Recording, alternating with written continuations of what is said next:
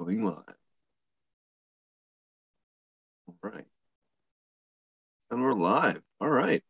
Hey, everybody. Welcome to Growing with Fishes podcast 289. I'm your host, Steve with Potent Ponics. And this week we have a gentleman who I wanted to have on for quite a while. And it took a little bit of finagling schedule wise, but uh, I'm certainly super happy to have him on the show finally. I think you guys are going to find him as awesome of a guest as I do. Uh, we have Martin's World all the way from Ireland. Thanks for joining us today. Yeah, thanks very much for having me. So it's really a pleasure. Uh, uh, late, early in the morning here it is. yeah, he's joining us uh, quite late his time, so we had to move the show up a little bit today. Uh, so if you're wondering why we're at a normal time, it's because he's in Ireland and he's joining us live. So we try to be a little bit uh, mindful of his time as well. Yeah, you're very accommodating. I appreciate that. Thanks, man. I really I appreciate your time as well. Um, also, if you guys haven't checked it out before, be sure to check out uh, Marty and I have our own uh, aquaponic cannabis class. You can find over apmjclass.com. Uh, also, be sure to check out we have the Supernatural conference coming up here at the end of July. Um, you can find that. Oh man, I'll pull up the website here um, later on in the episode uh, and, and plug that as well. But be sure to check that out at Supernatural Conference in Oklahoma uh, the last weekend of July. I'll be speaking there along with a wonderful uh, group of other people. Um, Wendy Kornberg will be there from Ganjanier, uh, as well as uh, Patrick King from Soil Soil King. He'll be there as well, uh, and um, a whole bunch of other awesome speakers, uh, Chris Trump, and um, a whole bunch of other wonderful, wonderful people. Alrighty, uh, uh, thanks a lot for joining us today, Martin's World. would you ever call you Martin, or what, what would you prefer? Yeah, Martin. Martin sounds good. Uh, well, thanks a lot for joining us. Um, for those of you that don't know him, he has a wonderful podcast called Martin's World. I, I enjoy following it uh, uh, on the weekends and, and also during the week as well, and, and whenever else I can tune in. And um, uh, he is one of the main activists over there in Ireland that really helps kind of push this whole thing together. He's also a, a medical cannabis patient himself, um, uh, has a seizure disorder, and uses it to treat his own medical ailments. So you know, he really is leading the the way for legalization in Ireland and really fighting the good fight by providing both a podcast and then also in person, um, you know, representation when when these things matter. And uh, I really appreciate um, you taking the time to come and join us today. You are really one of the people I kind of look up to in terms of the activist side. I think you kind of set an example for people on how to go about doing it uh, in a lot of different ways. And I'm excited to have you on today. So thanks a lot for joining us. Yeah, no problem. I, I suppose I've, I've been at this quite quite a while, so I'd want to be kind of getting good at it now at this stage.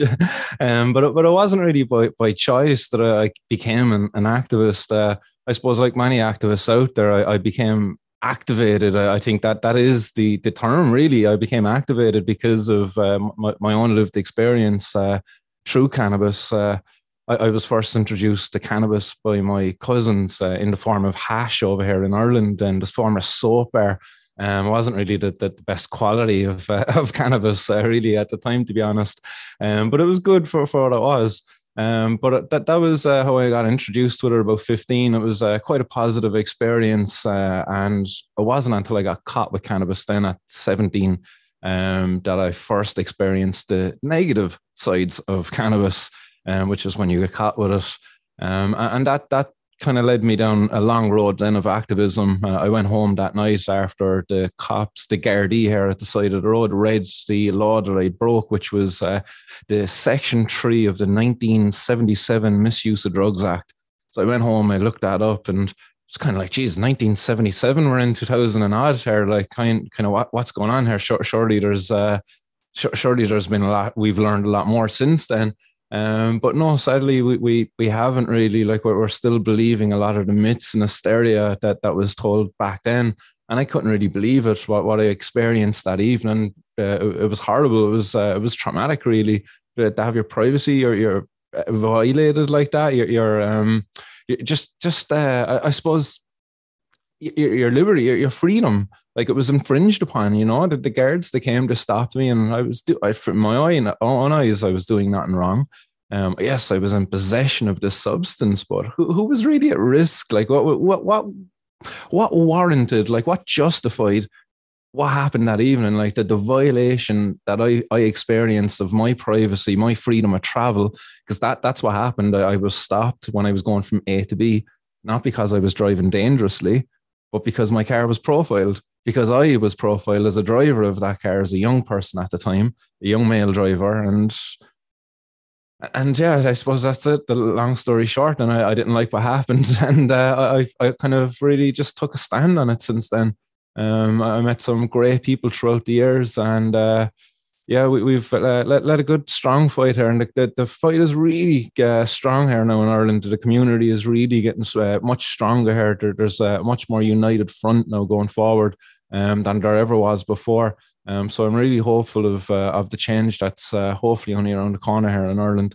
Um, but it has been a, a long, long road travelled. no, I'm unfamiliar. Do you guys have an unlawful search and seizure law the way the United States does, or is that not at all, you know, present within Irish law? No, uh, see, that's the problem with the Misuse of Drugs Act, and it was brought up actually, interestingly enough, at the time when the, the these acts uh, were being introduced um, as the, the how the, the, these powers being bestowed upon Gardaí were going to infringe upon people's rights, privacy, freedom of travel, and all of that. Um, and it was com- completely ignored.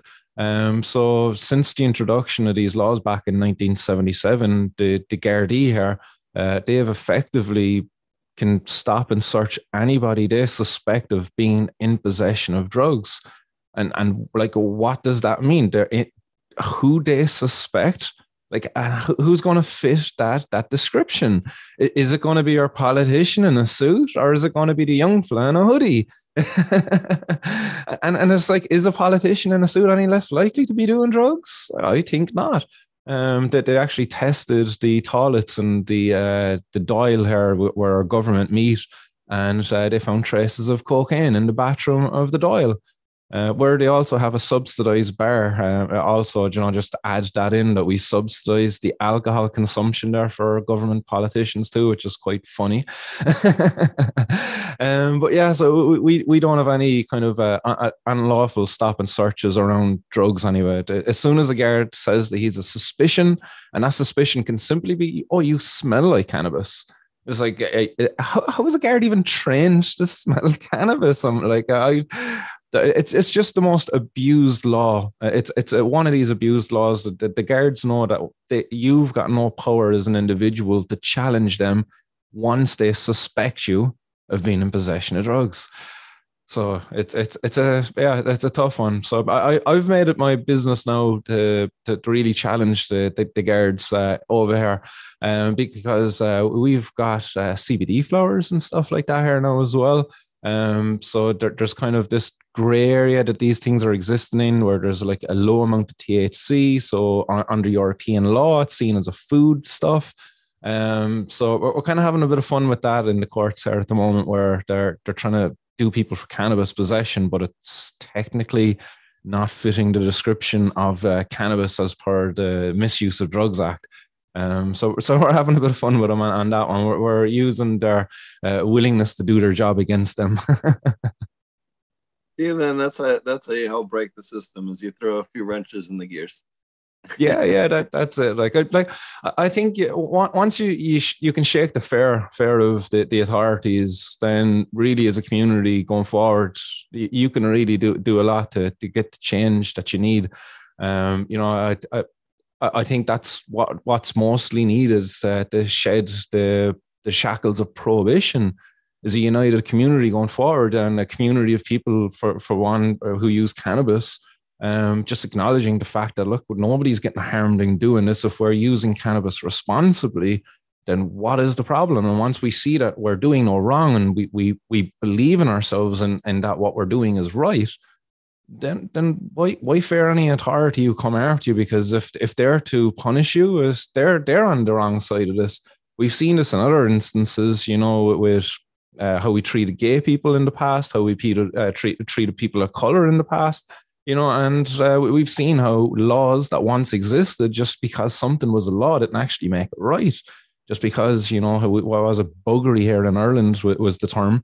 If two men were engaged in buggery, that that was seen as to be a, a, a, an immoral act and a crime, and they would be punished. And uh, that there's still people actually walking around Ireland today with uh, convictions for uh, engaging in buggery, which is ridiculous.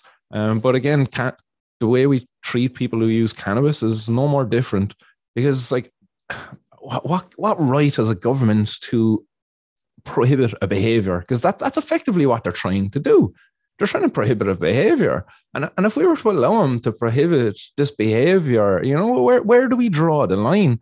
At what point like uh, can do the government get to come along and say hey look actually you know your your consumption of cheeseburgers it's getting a bit out of hand. We're, we're going to limit your cheeseburger consumption to, to fucking one cheeseburger a week or do you know like you know in the interest of your health because that that's effectively what they're saying. In the interest of your health we're prohibiting your use of cannabis um it just makes no sense. It's like they might as well start uh, prohibiting our, our, abuse of cheeseburgers if, if you want to put it that way too.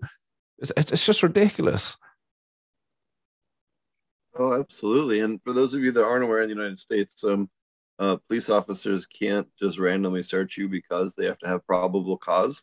And that's how many people actually get their drug arrest overturned is because they were falsely searched or under a searched under a false premise. Um, a, a, smell also, just because you smell like weed, um, there's multiple circuit courts. I believe three different circuits courts now in the United States that have all ruled in favor of the person who is being searched.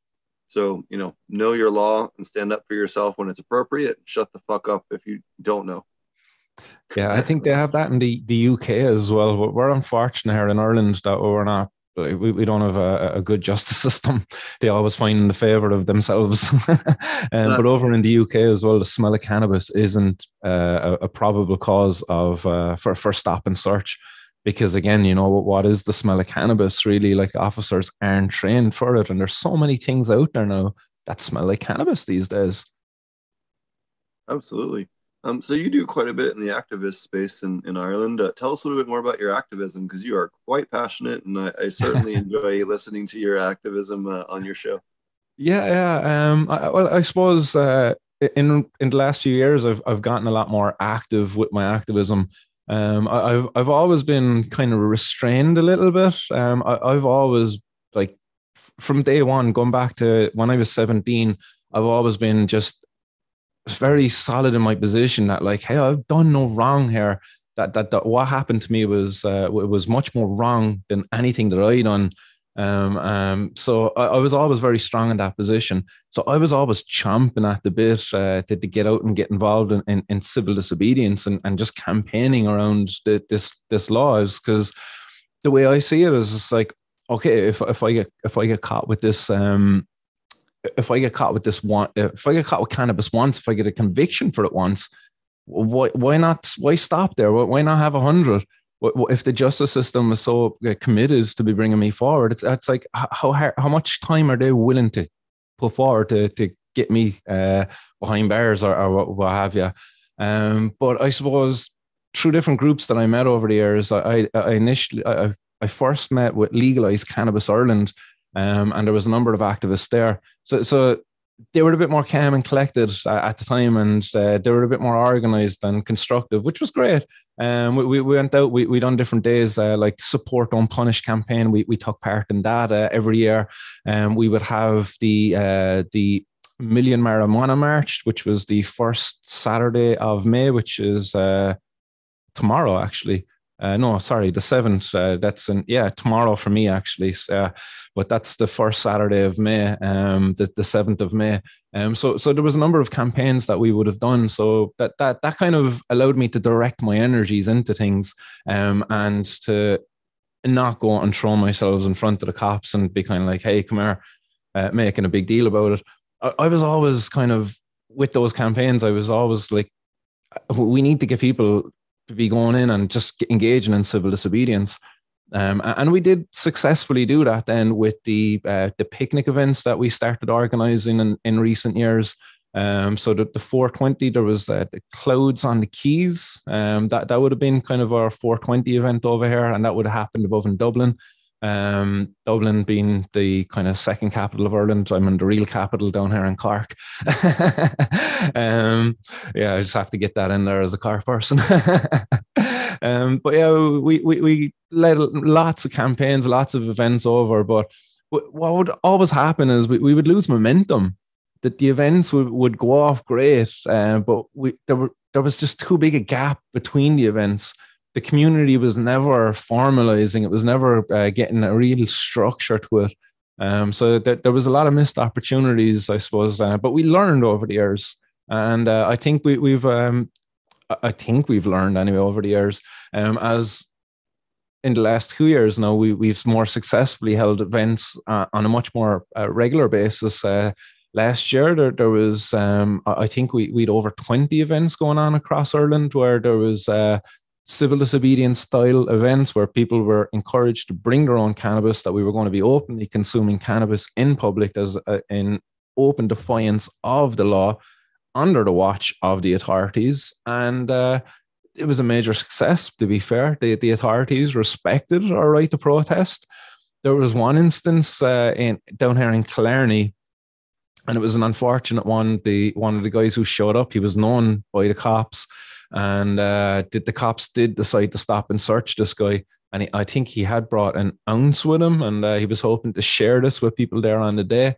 Um, but again, we're, we're there behind these people, uh, supporting them. He's yet to go up uh, before the courts. As I said, that happened last uh, summer.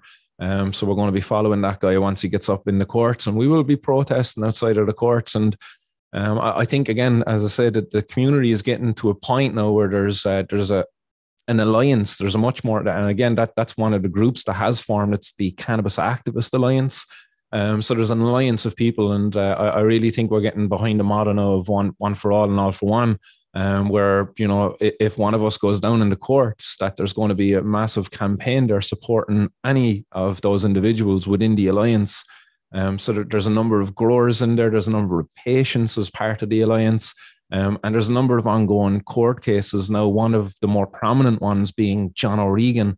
Um, he's a guy, uh, I believe he's in his 50s, um, gray hair guy. Uh, uh, again, you know, uh, maybe about 60, 70 kilos, like, you know, just, just to put him in perspective, try to paint a picture, of a guy like a non threatening individual he's up before the courts because he got caught with his own with his cannabis plants at home and his own cannabis and some uh, mushrooms as well. I believe he might have got caught with some psilocybin mushrooms too. Again, not nothing uh, of commercial quantities, his own personal use of uh, of uh, cannabis and mushrooms. Um, and they're dragging him through the courts. They're harassing the poor man, but he, he's committed that if uh, if he's to be arrested, he's going to be going on a hunger strike as soon as he goes in behind bars. And I'm committed that if he's to ever have the the the fucking the, the, the, the gavel slammed down on him and committed to behind bars, I'll be camping outside of any prison that uh, he gets locked up inside of. And I hope there will be a, a community of people out there too. We'll bring with us cannabis plants, cannabis, and there's going to be an encampment there of cannabis activists. And, and that's what I mean. That, that's what needs to happen. Um, that that's the, the only way I envision change happening. I don't believe in the government that we currently have. I don't believe that there's the will within it to to bring about change. Um, I believe it's down to us, the people, to, to bring it about. And the only way we're going to get it about is just by taking a stand and uniting. Um, and that's how we're going to be doing it. Uh, unfortunate for, for John, if he does go behind bars, he's going to hunger strike. But luckily for him, fortunately for him, there's going to be a massive uh, community people out there supporting him on the outside, you know. Um, and I'm extending that to anybody else out there as well where, across the island of Ireland. You know, um, on my own platform when I go live, uh, I, I always say it uh, when I cover. I, I, do the 420 news three times a week. I make sure I say it as part of that. Guys, if any of you are affected by this, you know, get in touch with me, share your story, share your experience, speak out. Let's unite. Let's let's use your your story uh, as a camp as a, as a front for our campaign because that's what we need. We need real stories, real people, real individuals, and how the prohibition of cannabis is negatively affecting their lives. That their cannabis use, you know, just tell the, the truth. Is your cannabis use effectively a, a, a, negative effect in your life, or is it a positive one? For me, it's been largely positive. I, the only negative has been the legal aspects of it. That's been it. Um, and I think that the more that we, we can really kind of sing that that that from the rooftops and and the, the highlight, you know, the, the harms of the prohibition of cannabis, um, then the closer we will be coming to, to, to getting the change that's needed. Because oh, man, I, I, just got tagged in a number of articles here in Ireland, uh, recent uh, ones. Two and a half thousand indecent images a guy got caught with recently, and uh, he he gets off with you know an old slap on the wrist, a suspended two year suspended sentence and that that same the same judge presiding over that case only handed down a 10 year sentence to an individual caught with 6 million euros worth of cannabis. It's like all right 6 million euros worth of cannabis sounds like a lot but it's it's not really. It's what 100 or so kilos you know in, in reality you know it's, it's it's a good 420 weekend. For, yeah for for for americans it's about 220 pounds of uh of cannabis yeah, th- there you go. Like it's it's it's not a it's not a whole lot. Like how, how long in reality would would that really last? Like it's it's going to make more people happy than sad anyway. That that's for sure. Um, but, but, but, I, but I, but I agree with you there. I think that uh, people that are are you know looking at underage children certainly should be spending a hell of a lot more time behind bars than someone growing cannabis or dealing cannabis. That's just exactly. I, I I would always I I was asking the question this the other day. I was just like like how many Im- child images do you have to have for a judge to look at you uh, or, or, or, to kind of like punish you more than a person getting caught with cannabis plant a cannabis plant? You know because a single cannabis plant here in ireland you know you, you can still get up to um, eight years in prison for for a single cannabis plant the cultivation of cannabis. Um, it carries with it like a, an eight year prison sentence here in ireland uh, if a judge wants to give you that I was just going to ask you, what is the current lay of the land there as far as cannabis? Can you give us a quick rundown? In in what regards? Uh, in terms of the law, what what is the current law status of the law there? The, well, it's illegal, I suppose, uh, just to get that one out there. um, but yeah, if if you get caught with cannabis there, um, the, the, there's supposed to be this de facto decriminalization that they talk about, where if a cop catches you at the side of the road, now now they have the, the power of discretion where they can give you a caution at the side of the road and let you go. They'll confiscate your cannabis and they let you go. Uh, that's supposed to happen. I've heard of it happening in, in certain instances, um, but still, they take your name and you still get a caution. So there's still a bit of a record there of it, but it's it's not a conviction. Um, so th- there has been that slight little change there recently. Um, when it comes to the medical use of cannabis, then um, we have instances where people have gotten a license from our minister for health. You have to get a, a specialist, a consultant to apply to the minister for health, and the minister for health can give you a special license, then an exemption where you're allowed to have access to cannabis. That cannabis then primarily comes from uh, Bedrocan in Holland, um, and it's imported into the country for, for quite some time the patients actually had to leave Ireland and collect their prescriptions in person in Holland uh, and bring it back to Ireland. Um, most of the patients who've gotten access to cannabis through the ministerial license are kids um, with severe epilepsy. Um, it was only because of the pandemic that that uh, that traveling had uh, since has ceased uh, because of the pandemic, they were now able to facilitate the, the private delivery of the cannabis to the patients. And, and it's hilarious actually. One of the, the parents of the, the kids who've got the license, I was talking to her and she was saying it, it's crazy, Martin. She goes, uh, that the van comes and it's got all of these cameras all over it. It's it's a big like it's a big high tech security van because it's delivering the medical cannabis. It's a specialized van just for that, that alone. Like obviously they, they probably had it for other reasons, you know, maybe high value goods and extra layer of security there. But she said, uh, I've never seen a van like it before deliver something. Um, so it was it was a crazy experience for her in, in that one, but it was one that she was very thankful for because uh, obviously with her, with her child with her daughter, um, being with the condition that she has, you know, with, with the pandemic and, and all of that, you know, her her fucking anxiety was through the roof with bringing anything, you know, uh, any viruses home with her. Um, so thank God that they're they're facilitating that for now for him. Um, but I suppose yeah, yeah, to put it into perspective, then that the licenses there is less less than 30 patients, I believe, that currently have a license the government introduced what they call the medical cannabis access program, and that's been a, a, joke. It's it's called the medical cannabis access program, but nobody's gotten access through it. Uh, as as I believe, still to date, no patients uh, have gotten. I, I think maybe there might be one patient who's gotten access to the Epidiolex. That that's the uh, the CBD product that comes from GW Pharmaceuticals you know, that were purchased there as part of that big was it like nine billion dollar fucking sale or something like that by Jazz Pharmaceuticals. Um, but yeah, that, that's another news story I covered there in the past. Um, by Ethan Russo, by the way. I know he's oh. trying to do the whole organic thing, but I still don't. You know, he worked for GW too long for me to really trust him. Oh, really? Yeah, I didn't really. I didn't know Ethan Russo. I worked with uh, GW. He was their head of their cannabis program. At least, at least they had a He's, good head uh, there, I suppose. his name is on a lot of those patents. Oh, oh really? Yeah, yeah. I would have. I yeah, would have heard of uh, Yeah, I would have heard of him in the past, but I'd never known him to be involved now with GW. Um, yeah. yeah, he was the for a long time. He was their head of state there.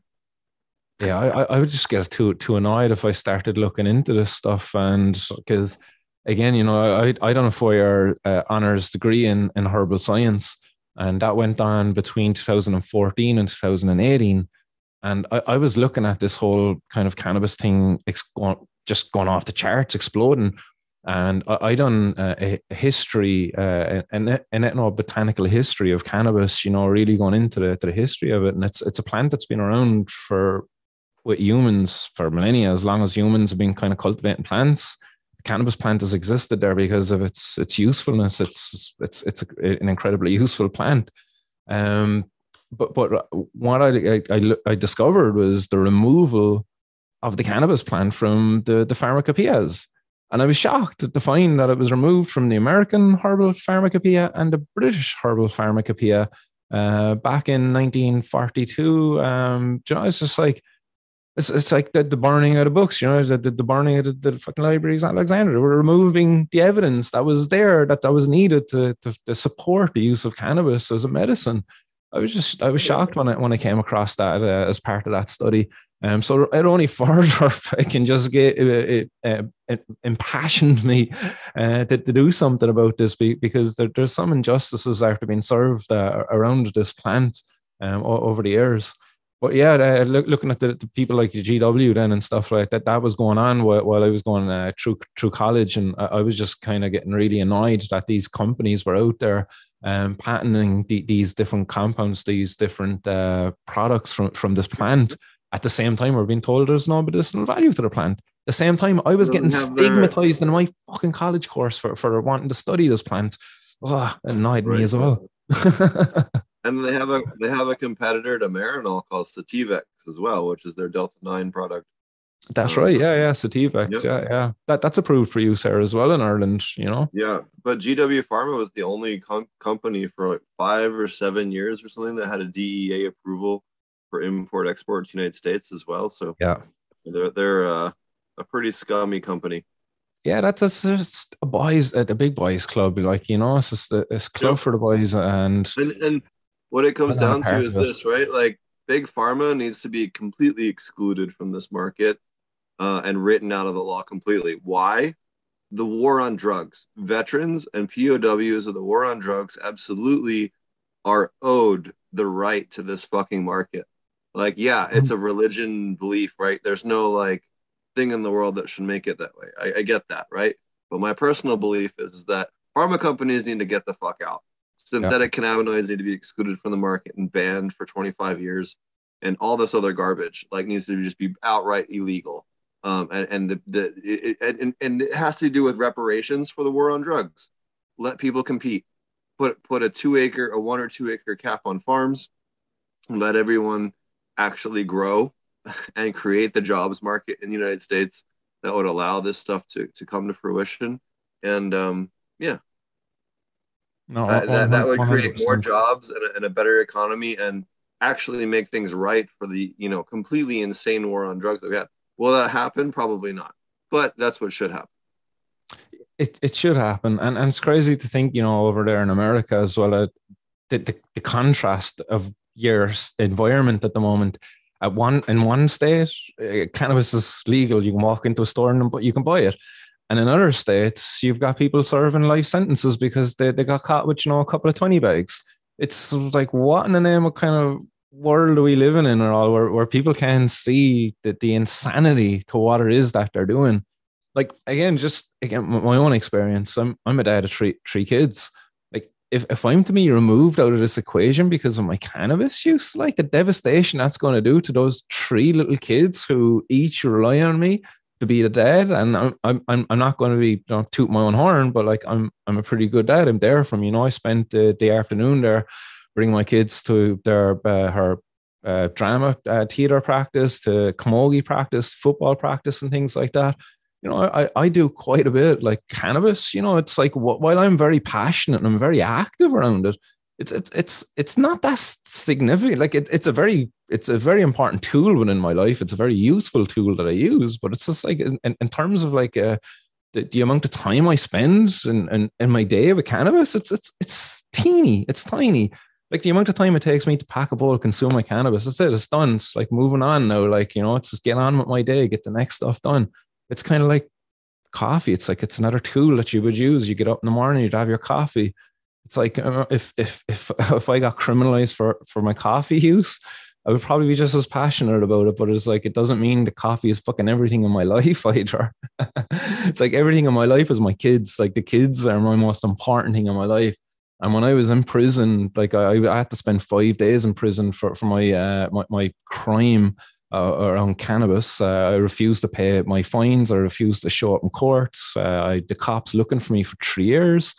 They eventually caught me, and uh, I spent five days in Cork prison, which is said to be the punishment prison of Ireland. At the time, you had to shit and piss in your cell at night time because uh, once they locked the doors at night time in the cell, you had no toilet in the cell, so they gave you a bucket instead. Um, there's prisoners now actually getting uh, reparations, I suppose is that the word uh, for, for that. Uh, they're, they're getting uh, paid out. Um, I, I, didn't even bother to, to, see how much I was entitled to for my five day stay there, but there probably is a check out there with my name in it somewhere for, for my five day stay for that.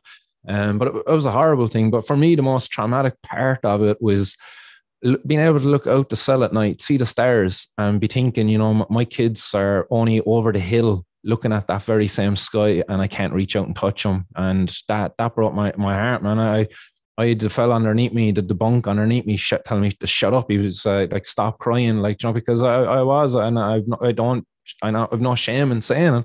I was in hysterics. I was wrong crying because, you know, I couldn't hold my kids that night. And for what? like for, for my, for cannabis, it's like as I said, it's it's not that important a thing, but it's it's the principle of the fucking matter. Like it's the principle. I've done nothing wrong.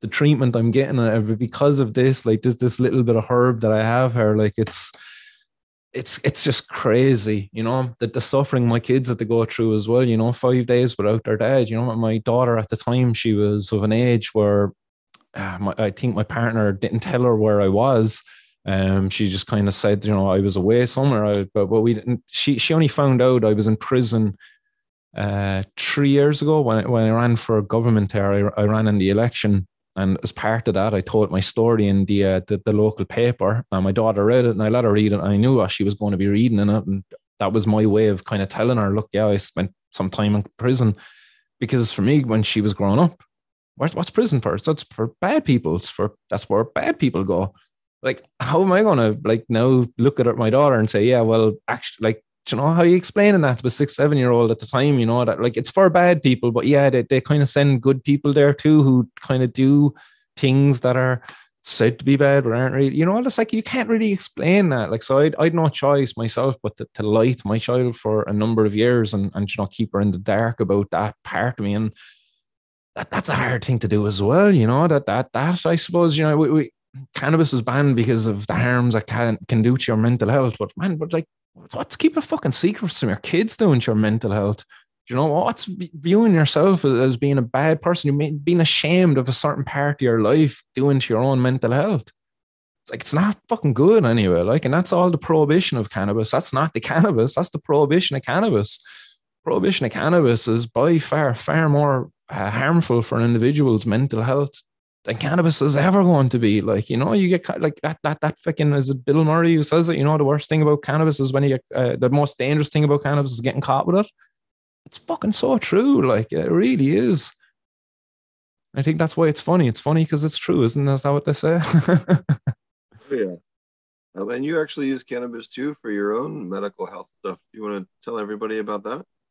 Yeah, yeah, certainly. Well, I suppose before I got diagnosed with epilepsy, I would definitely say that my, own use of cannabis as a, as a younger individual was also med- medical. I suppose I, I, I would have possibly be within a population of young people here in Ireland who were uh, unsuccessfully diagnosed with think something like ADHD, that, that attention deficit hyperactivity disorder, because I, I, was quite an impulsive young person. I was quite an energetic, uh, adventurous young person, and I suppose I was a bit uh, mischievous as part of that as well growing up. Um, but when I got introduced to the cannabis hash at the time with my cousins, I, I, think it just grounded me in a way that I, I was never able to do before. Um, and I think you know my enjoyment of cannabis was more because of the, the therapeutic aspects of uh, of the the use of cannabis. Uh, you know, it, it wasn't that I enjoyed getting high. It was that I enjoyed actually being a, a healthy minded individual because without the cannabis, my mind wasn't in a very healthy condition, I suppose, as, as a young person. I, that just the the fucking the circuitry up there. That it was just uh, it was firing wildly, I suppose. Um, so cannabis, yeah, for me as a younger person, uh, there was definitely a level of uh, self medication there, therapeutic use. Um, so yeah, I, I, that that would that that's my own positive experience with, with cannabis as a, as a younger person, and uh, I, I definitely would say my medical use of cannabis started back then. I got diagnosed then with epilepsy in November of uh, of 2021. And uh, since then, you know, I've been a bit more intensively trying to um, treat myself with, with the the cannabis uh, to, to, to treat the seizures. But unfortunately, just because the the legal environment there, that that's not as easy to do. I, I can't get access to cannabis through the uh, the with, the uh, the help of the prof- health professionals. Unfortunately, um, so that leaves me quite restricted. You, are kind of working in the dark. Then really, when, when you're working with cannabis, you might have it from at home or from other sources because we don't have the labs to be testing stuff here. Um, so as I say, once I got my diagnosis in November, I, I was doing some homemade extracts, making some cannabis pills. Um, I was taking those uh, like two, three times a day um, just to keep the level of cannabinoids uh, up uh, in the body, just to try to, to, to mitigate any potential seizures. Um, and I was successfully doing that, but I think uh, recently then I, I, just was burning the candle on both ends with my, my activism and all of that. Uh, spending too many late nights, uh, just up writing uh, articles for the blogs, preparing stuff for the, the podcast, um, and driving up and down the road. Um, my most recent uh, fucking series of seizures there um, came after uh, I had just driven uh, back from Dublin. Um, so I was after spending, you know, an entire day uh, driving up to Dublin, campaigning above in Dublin, and driving home again. You know, it was a nice 18, 20 hour day put in. And then the next day, I just had uh, a, a, a, serious number of seizures. Uh, put me in hospital for about five or six days took me about two or three days really to, to realize where I was and who I was again. Uh, it was that that kind of uh, serious uh, seizure. Um, I had pretty much almost forgotten who I was for, for a period of time. Um, but luckily, as you know, as you can see, I'm, I'm back now, thankfully, and, uh, and I hope that that will continue. Um, I'm, I'm going to work with the consultants here. Unfortunately, uh, I, I, can't get them to work with me with the cannabis. The way it works here with, with epilepsy and cannabis, um, I have to try the drugs that they want to give me. So they've tried me on Tegretol, and my body didn't agree with Tegretol. That kind of made me nauseous and stuff like that. I wasn't really uh, responding very well to it, and I still had seizures while I was using it as well. Um, they've now since switched me over to a drug called Keppra. Um, so they're now trying me on the Keppra. Um, and if that doesn't work, then there's probably another drug that they'll want to try. And then and then I'm considered eligible for uh, consideration for uh, cannabis use um, if the fourth drug fails, I believe. Um, so there's still a bit of a road to go there before I can get access to cannabis legally here with, with the, the aid of the health professionals. and that's that's what I want. I want to be working with the health professionals. Um, it's just unfortunate that this is the the requirements, you know, to to to be working with a, a medicine that I'm happy to be working with. Like I, have got nothing against you know pharmaceutical medications, but in terms of a preference, I've certainly got a preference there to again, you know, prevention and to, to be working with uh, with, my health in a more holistic way, you know, uh, working through food, exercise, you know, uh, all of that, uh, a, a, whole complement of things. Whereas I, I meet my health consultant and, and like the, the guy is just so quick just to give you a drug and get you out the door. He doesn't ask like what's your lifestyle like. He doesn't ask like you know how you sleeping or any any of this kind of stuff. There's no real in-depth analysis of who you are as an individual. You know, there's no personalization there of uh, of your your medical treatment within the system here in Ireland, unfortunately. No, I don't know. People might think I'm I'm fucking living in a fantasy land or something like that. That my expectations are a bit out there, um, but I do think that we should have uh, much more personalized uh, healthcare, uh, much more tailored healthcare uh, to the to suit the individual because not everybody leads the the same lifestyle, and, and not everybody wants to um to treat their their symptoms in the same way again, I, I'm, I'm much more on the guy under the guise of prevention um, rather than than treatment. You know, I'd, I'd rather prevent something occurring rather than if I can try to treat something when it occurs. Um, so I'd be much more interested as to, to what it is and if it's exhaustion, if it's stress. I, I do believe my epilepsy has been triggered as well by stress. It, and we, I suppose we can go on to that. I don't know if I'm waffling or if I'm going off in too many tangents or anything, but my, my epilepsy. No, no, no. No, please, please tell us about it because I think there's a lot of people that are going through what you're going through and they haven't heard someone they can relate to, especially on the cannabis patient side. And then we also have a lot of people that are into cannabis, but they haven't heard this side of the industry and why this is so important to fight for and why um, you know, people like yourself that are you know kind of at the forefront of the activism in these different countries that really haven't gotten to the same place the United States are, why it's so important to help support them any way we can. Yeah, yeah. Well, uh, my my epilepsy, I suppose. I just want to get this one out there. It started um, in 2014, um, and I, I, went undiagnosed up until uh, November of last year, 2021. Um, I did. I was being wrongly diagnosed with uh, vasovagal, which is down to blood pressure. Um, my, my family has kind of got a history of heart issues. I was always uh, very healthy, uh, health conscious around my heart anyway because of that. Um, but they were putting it down to that uh, vasovagal blood pressure for a number of years. So I was incorrectly diagnosed uh, up until last year. but in 2014, my epilepsy started after that five day stay in prison. My five day stay in prison ended with me getting what's known as a temporary release. So I was supposed to spend two months in prison uh, for my crime of being in possession of cannabis, uh, never more than 50 euros worth, never more than like two or three grams of cannabis.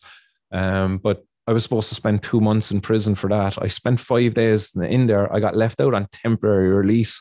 What that means is I have to go to the local Garda station, the local cop shop, and have a, a they take out a book and I have to sign my name on that book every day. Every single day, I had to sign that my name on that book in front of a guard. Um, and one one day, I completely forgot to, to go up there. It was a really nice sunny summer's day, and I spent the day out with my kids and stuff like that. We had a great day, um, and I completely just completely slipped my mind. I forgot to go up to the, the guard station that night, and I was lying in bed. It was about half twelve and then came to me. I was like, shit, fuck. I was like, I never signed on at the guard station. I was freaking out because I was like, shit, they're going to be sending a guard's car up there out the like I just went to panic mode, like really, like it just set me off like mentally.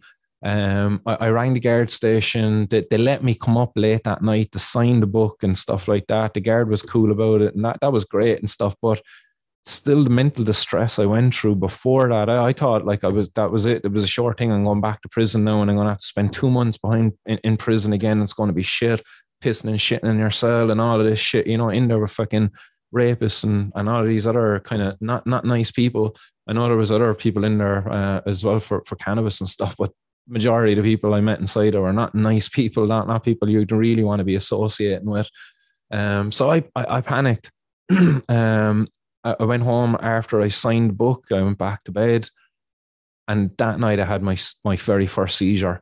Um, I didn't know at the time it was a seizure. I went to the hospital the next day um, because what happened that night was I was lying in bed with my partner and I went stiff as a board. My, my arms went stretched out, kind of out across like that, almost as if I was up in a cross, crucified kind of position. my girlfriend, uh, my partner in the bed next to me was like, kind of like, what the fuck you up to, Martin? Like, you know, I was like, cop on. Like, she didn't realize I was having a seizure either at the time. Um, it kind of lasted for maybe a couple of seconds, maybe 30 seconds or something like that. Um, but we didn't think too much too much of it. I, I, did go to the hospital the next day after college. I went into college and I went to hospital because college was next to hospital. Um, told them, you know, I think I might have had a seizure last night. And they were like, "You think you had a seizure? Like, you better come straight in here and we'll, we'll get you in." And luckily enough, they put me on, onto the machine and scanned my brain, and they couldn't find any seizure activity in my brain at the time.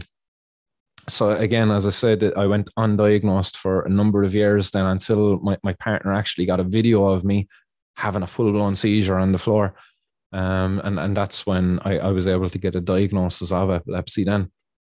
But all of my seizures coincided with um, increased pressure from the authorities here uh, in, in my life. Um, I, I, all of my seizures, I, I, can kind of coincide them with uh, a time when maybe the cops would have showed up with a summons, when you know I might have been stopped in search uh, because there, there, was one time I was at working and um, I was delivering Chinese food uh, for a local Chinese uh, place there. And again, just just for no fault of my own, I got profiled again. Young fella fits description out in an area where, where you know, there's known to be drug dealing going on or something like that. Um, apparently, actually, my Chinese, uh, where I was delivering for the, the Chinese restaurant I was delivering for, uh, it was around the corner from a known heroin dealer. And where I was parking my car was like around the like uh, pretty much outside of this heroin dealer's house. But they came and searched me. All I had in my fucking car was a joint on that night uh, that they valued it at 10 euros worth of cannabis. Um, but the, the, not long after that, um, it, two weeks later, I was driving down the road with my family going, going to a dog show.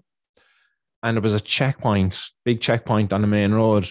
And uh, I was just thinking, checking tax and insurance here. It's going to be grand. Everything's on my window. It should be cool. Goes up and the cops is like, "Oh, uh, do you mind pulling into the side?" And I'm just kind of like, "Is everything all right?" And she goes, "Oh, do you mind pulling in for the side? We're, we're going to search your car for drugs. Uh, came up here that you you were caught with drugs two weeks ago."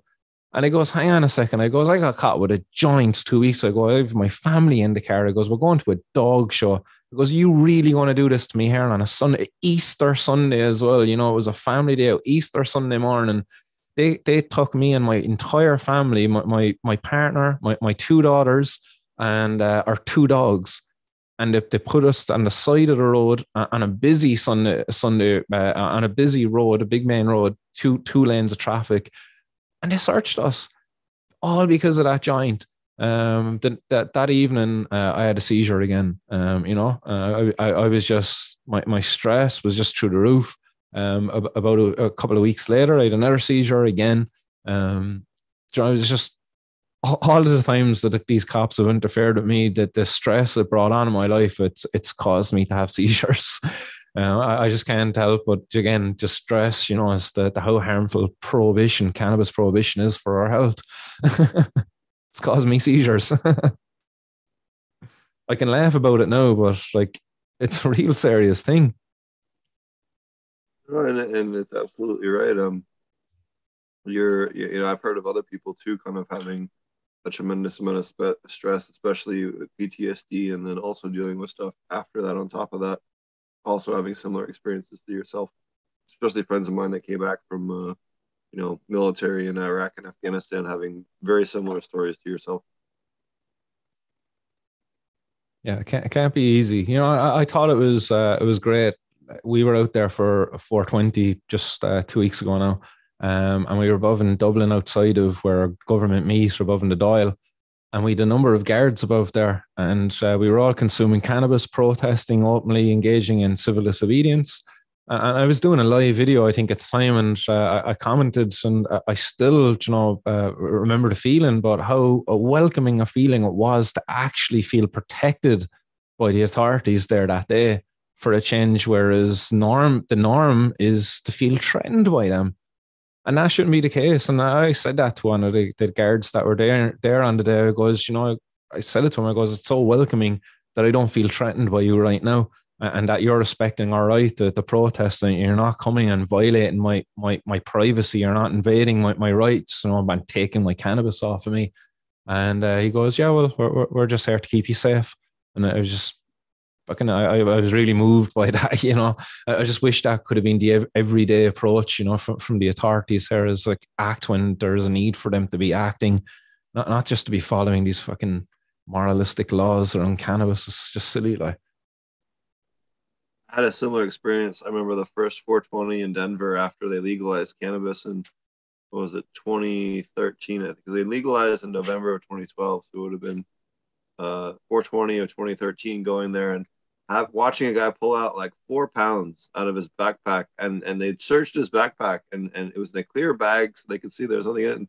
They were just looking for guns and knives. That's all they gave a shit about. Anything else was perfectly fine, and that was a whole like mind fuck of experience because they're so used to being harassed all the time by authorities that you know having them be chill and, and just looking for the, what you agree that should be looked for is a whole new experience yeah, yeah, that's and that's the way it should be. You know, as as young people, we, we shouldn't want to put the a barrier between them and the authorities. The authorities should be there to protect them. And if you've got a barrier for, uh, but, uh, for for communication between those two groups, then you've got a serious problem. And if one group feels threatened by the other, you know, if, if you're a young person, if you got some cannabis on you, you are going to feel threatened by the authorities there. You're not going to seek help from them, you know, should, should you need their assistance. And and how uh, how often out, out there has a person been in a situation? You know, you might be with your buddies and you might be consuming some cannabis, and I don't know. You know, somebody might fucking do something to wrong you, and you're afraid to call the cops for assistance because you know the cops might actually take more uh, uh, offense to the fact that you're consuming cannabis rather than you know somebody who attempted to burglarize you or something. You know, so you you think of the situations, you know, the cops responding to burglary calls, finding some cannabis then in the house of the person being burglarized, and then the victim becomes the fucking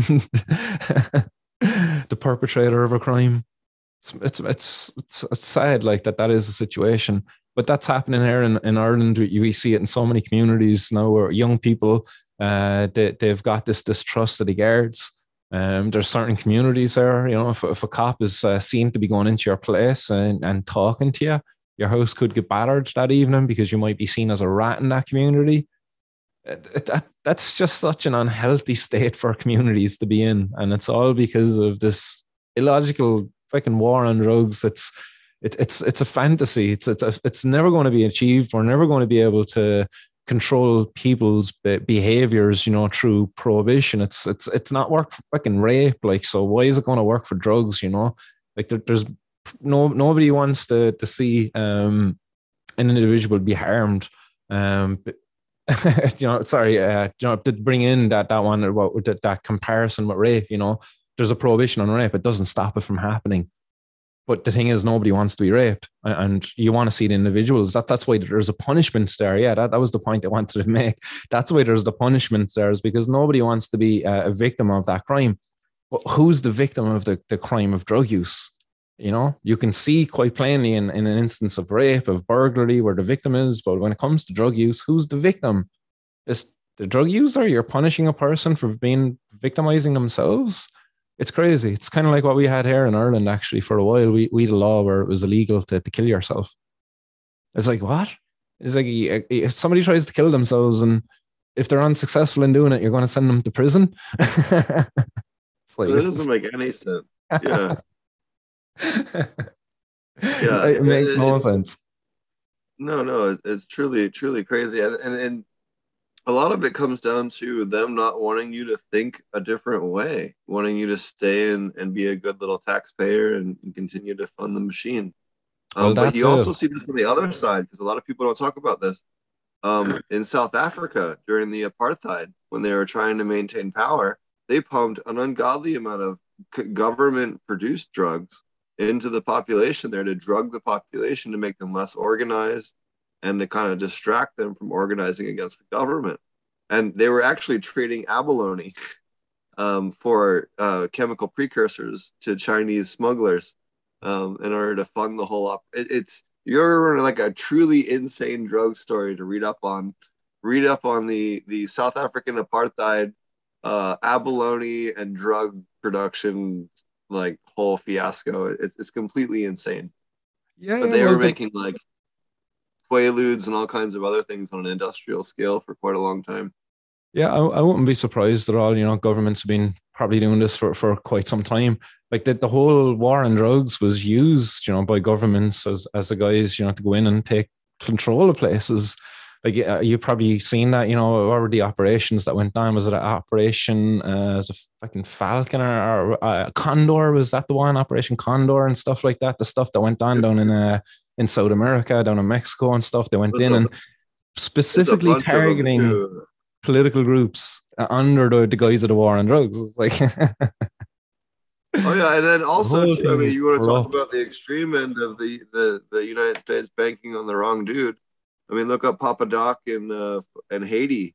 Literally, the the most hideous dictator in all of this hemisphere in the last 500 years was directly funded by the United States government in Haiti. The guy killed a huge percentage of his own country. it's crazy, man. How, how, how often you, you find the presence of uh, of some of these, like uh, yeah, the, the American governments, you know, uh, in these different countries, their involvement with these different groups, you know, that they were in bed with so many of these different ones because there was so much money there within the the, the, the drug scene at the time. You know, you, you look at uh, I, I don't know if you've seen those TV shows, the the Narcos, you know, the Mexico and the, the Colombian ones.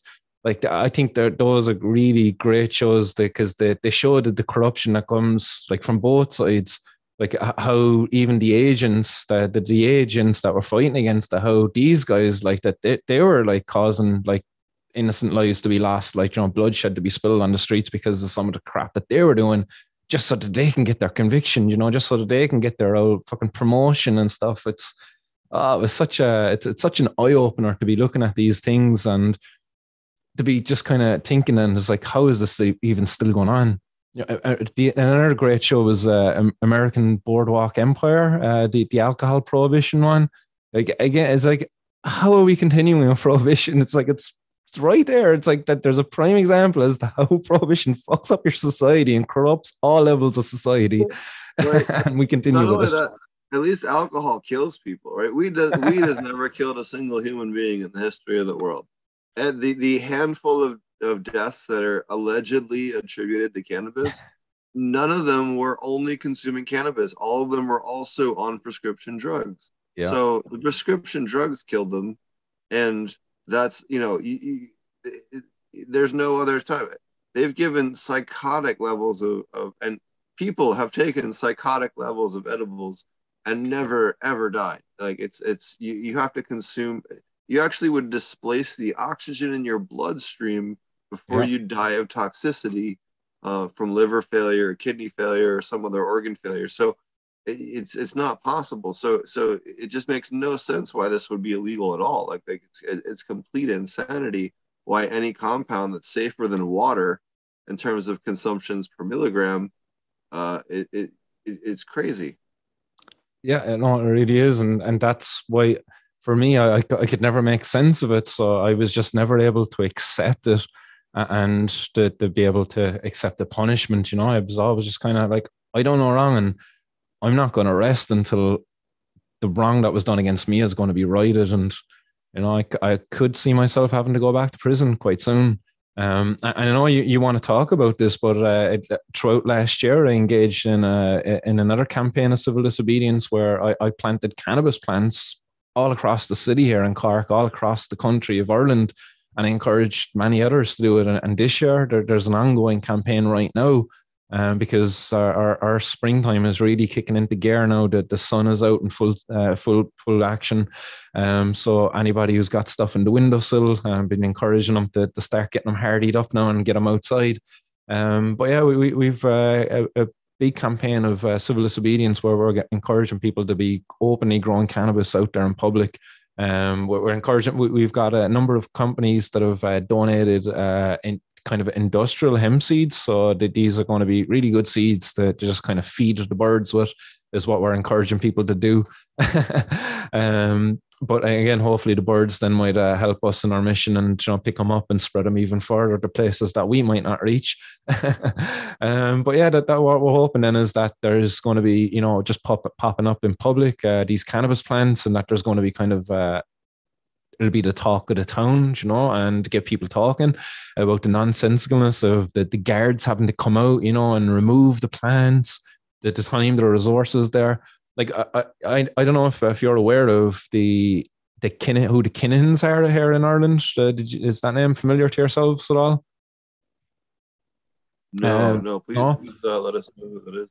Yeah, the Kinahans, uh, basically, the American government uh, made them even more famous than what they already were because the Kinahans are an organized crime group here in Ireland. They're a crime family. Um, and the American government, the, the DA, I believe, uh, put a five million bounty on the heads of each of the members of the, the Kinahan cartel. Um, but they're an Irish uh, crime family um, that came to power because of the prohibition of drugs. They're, you know, that that's their bread and butter here in Ireland. Um, but yeah, the the they're uh, sorry, no, I, I kind of lost the point I was going to make about the Kinahans there actually. um, crap, anyway, yeah, that one's gone. The U.S. government and McKinnon. Yeah, the, the, U.S. government made him famous. I, I knew where I was going with that, but I, I, I just kind of lost where I, I, wanted to bring that point.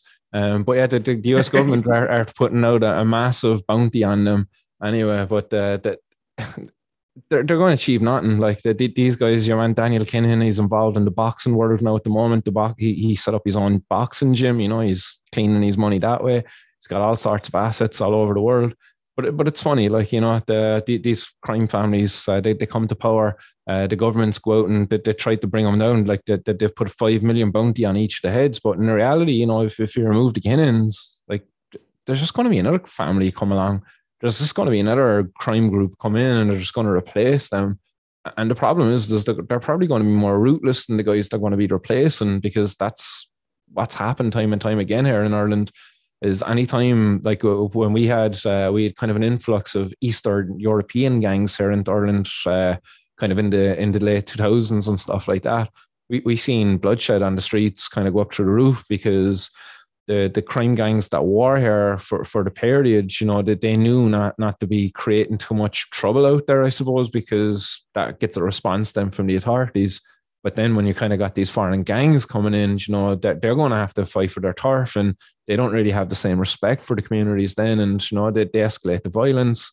That in turn then means that the locals have to also respond in kind and escalate the violence. Uh, uh, and we, we just see a really messy situation here now in Ireland where we've got a number of organized crime groups that are in control of the drugs market and they're pretty much untouchables. Uh, a lot of them are known and nothing happens to him.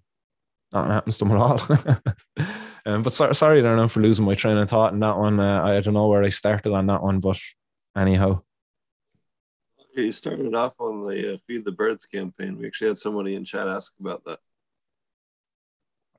Yeah, we were talking about the Feed the Birds campaign, all right, and Kinahans came up throughout that. But yeah, um, go, I'll go back to the Feed the Birds campaign. Um, that that um, I, I was recently in with the guards uh, a month ago. Um, they brought me in for a voluntary statement. they brought me in, put me into a cell, held me in a cell for about a half an hour, brought me into a room then and questioned me for about three hours, and then put me back in a cell for 15 minutes and then let me go again. Get, got a free pants off them that evening actually because I didn't want to take the rope out of my pants. So they gave me a free pants. So I was like, yes, free sweatpants. courtesy of the government. Interrogated by the government. All I got was these sweatpants. yeah. Um, but yeah, they, they brought me in for question anyway. So th- there's a file now being prepared for the uh, the director of public pro- prosecutions, um, and uh, I'm going to be up in court for for that. Uh, there's six charges of uh, cannabis cultivation there from last year. Um, I think there's over 32 cannabis plants uh, within those six charges. Um, and that, that kind of took place in a number of different locations, including the city hall here in Cork, um, outside of allegedly. our. Allegedly. Allegedly, allegedly. Yeah. no, I'll, I'll, probably admit, but if I could, uh, it's, it's there on live on video. Like it was all done live on video, so it's just like that they're using my own. Uh, it was kind of funny enough actually when I was in for questionings because they, they opened up my my uh my, my social media and stuff, and they were like, you know, is this you? And I was like, well, yeah, that's me. yes. um, so they were playing my videos, and uh, in, in fairness to the cops, actually, that they were kind of saying like that. Uh, they're saying, "Oh, you make some great points there in, in your videos." In fairness, Jerry goes, uh, we, we kind of feel bad having to do this, yeah. Um, but it's like the the old cliche is like, "Well, we're just doing our job." Um, so yeah, I'm gonna gonna gonna be up in court for that anyway in the not too distant future. That will probably take them maybe a year or so to process it. Um, but already this year, you know, the campaign is in full swing. There's cannabis plants already going out there. I'm already getting images sent in to me from people um, with their seedlings and pots that are getting ready to be put out there across the country. So uh, yeah, it should be an interesting one. We get the people talking again. Well, if you do get arrested and held we'll make sure we help the uh, the Irish campaign of uh, overgrow the government over there as well. Yeah.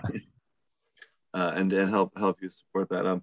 So, what advice do you have people that want to kind of take up the activism on cannabis legalization in their country? I know there's a lot of people in countries that are listening to this show. I know we have about a hundred and uh, 30 different countries on an average year uh, uh, that listen to the podcast. We've had an incredible uh, response worldwide.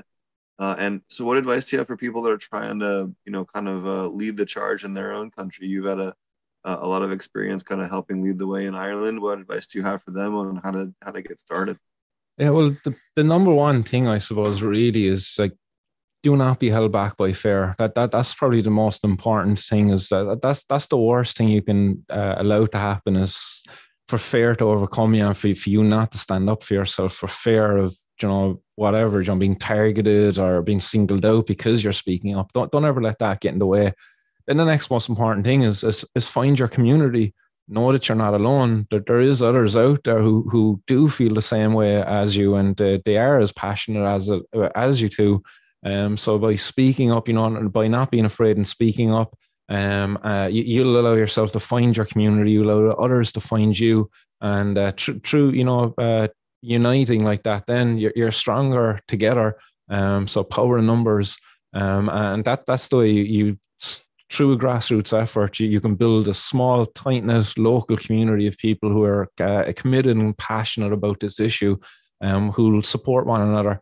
Um, and, and, through having these uh, small local groups, link them up then with other uh, groups, you know, that mightn't be as local, you know, they might be, you know, a couple of towns over, um, and before you know it, you know you've kind of got a nationalized network of uh, of smaller tight knit communities that are all looking out for one another uh, under the same uh, kind of uh, banner. You know that we are not criminals, uh, and we will not allow ourselves to be treated like criminals. You know, and, and by uniting, you know, we're, we're going to make it much harder for that to happen. But but until we unite, you know, it's it's going to be so easy for the authorities to just kind of single us out and pick us out you know, uh, I, I think it's it's it's funny uh, in in the grow community. that the thing is like to not tell anybody that you're growing and all of this. You know, to just keep it quiet and and there's a lot of sense to that. But at the same time, like you're, you're really like putting yourself in a corner there in that one because if you were to ever get caught, you know, if that, you know, tell nobody wasn't to work, you know, if the electricity company, let's say, was to kind of see, hey, there's a spike there in your electricity usage or whatever the case may be, you might just be unlucky. Your neighbor might smell your cannabis, you know, whatever the case may be. But you've you just put yourself in a corner now where you've got no community around you. If you get caught, you're, you're on your you're on your own. And, and it's a bit late then at that stage, you know, to be kind of going out there. It's, it's I suppose it's never too late, but you know, it would have been much more beneficial if you found your community before you got caught. It'd be much more beneficial if you kind of had that support and that structure there before you ever needed it you know, because you, you have to also extend that to others because it mightn't be you who gets caught, it might be somebody else who gets caught, but they need you to be out there actively campaigning around them. And again, you know, you, you can't be fearful to, uh, of the authorities to do that because in order to do that, you do have to be out there in the public sphere. Um, you don't have to use your face, you don't have to use your name or anything like that, but you do have to set up social media accounts. You do have to um, to organize days out in the public environment. You know, you, can't just only exist solely online. Um, that's a great place to start. But you do have to actually have physical meetups as well um, in, order to kind of cement and strengthen those relationships and that uh, that community. But yeah, I suppose that that's the most important thing. Really, is just finding your community and uh, and building that community uh, and, and just strong together. United we stand, divided we fall. I think you know.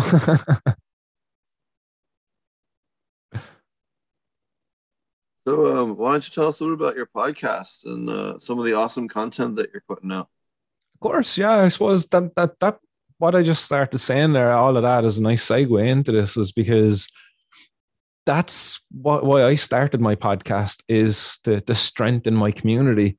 Like I, I was being I, have been an activist, a campaigner for for many years, and, and as I said, uh, over those years, uh, we, we kind of missed the opportunities where we, we kind of had people on board and, and we, we never really strengthened the community. Um, but through setting up the Martin's World, that, that allowed me to have uh, a much more public, uh, yeah, a, a, much more public place, a, a, gathering spot, I suppose, if you will, um, where, where the community can kind of gather and get information from, but also organize uh, around. So, so that was the idea with the podcast uh, was to be our own media um, because for so long over here in, in Ireland, we, we were doing some incredible campaigns, we were doing some great activism, um, but the media weren't picking up on it. Um, so me and a buddy were talking about it. Uh, this was supposed to be a two-person show, but it ended up being Martin's World uh, because it was just easier just to go that way, as the buddy wasn't really uh, as available as I was at the time. Um, but just share my own experience was the idea. Just welcome people into Martin's world through just sharing Martin's world with them, just telling them, you know, how prohibition has affected my life, how it's affected uh, the, the, other people uh, in my life as well. You know, that, that was the idea behind the show. And uh, we just built upon that 420 News became a part of the show then as well, where I was reading into the different cannabis news related stories from around the world um, 90% of the stories were negative, covering uh, articles from court cases and stuff like that. It was horrible enough old stuff.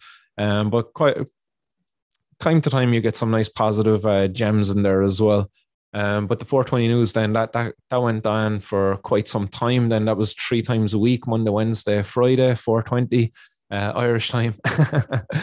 and we built a great community from that. I would have up to 60 people watching that stream live. Uh, would stream for maybe an hour, some sometimes three hours, hitting the bong throughout it. Then uh, engaging in civil disobedience uh, throughout the, the show. Um, that that was another aspect of the Martin's World uh, live streams. Was civil disobedience was always uh, a present feature of it. I would always proudly show my cannabis on air, be kind of like, yeah, I've got cannabis here. I'm openly breaking the law right now. and I would hit the bong and stuff like that. Um, and encourage other people, you know, to be, you know, defiant like that as well by going out and talking to people about it more and, you know, being a bit more open about their own use about it. There's nothing to be ashamed of. Um, and there's been a great community grow around that. Uh, there's been people who engaged in the the chat box there, which we call the hot box. Um, and uh, we we extended the hot box then because uh, there was just such a great craic uh, happening within the hot box. People were really enjoying the conversations. We set up a, a Telegram uh, 24 uh, 7 hot box. Um, and uh, through that now we, we've got over 50 members inside of there.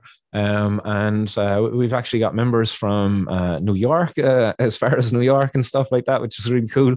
Um, and uh, yeah, it's it's really nice. It's a really nice community of people. Everybody says good morning to each other, good night, and stuff like that. And we, we all kind of just share little uh, little bits of pieces of our day and stuff like that. It's it's a really cool cool community. Um, and it's an it's it's uh, yeah it's it's a nice chat group that uh, kind of came off the back of that. Um, but as I said, there's people who've met through that who might have been a, a county apart, you know, maybe hundred kilometers or something between them. Um, and you know they're they're now going meeting up with each other, and uh, there's there's friendships being forged there that wouldn't have happened if it wasn't for the podcast. So for me to see things like that happen is it's just, just like it's it's the cherry on top, really. Like you know, it was kind of uh, an accidental feature of the show, uh, but I'm I'm in awe of it as it happens.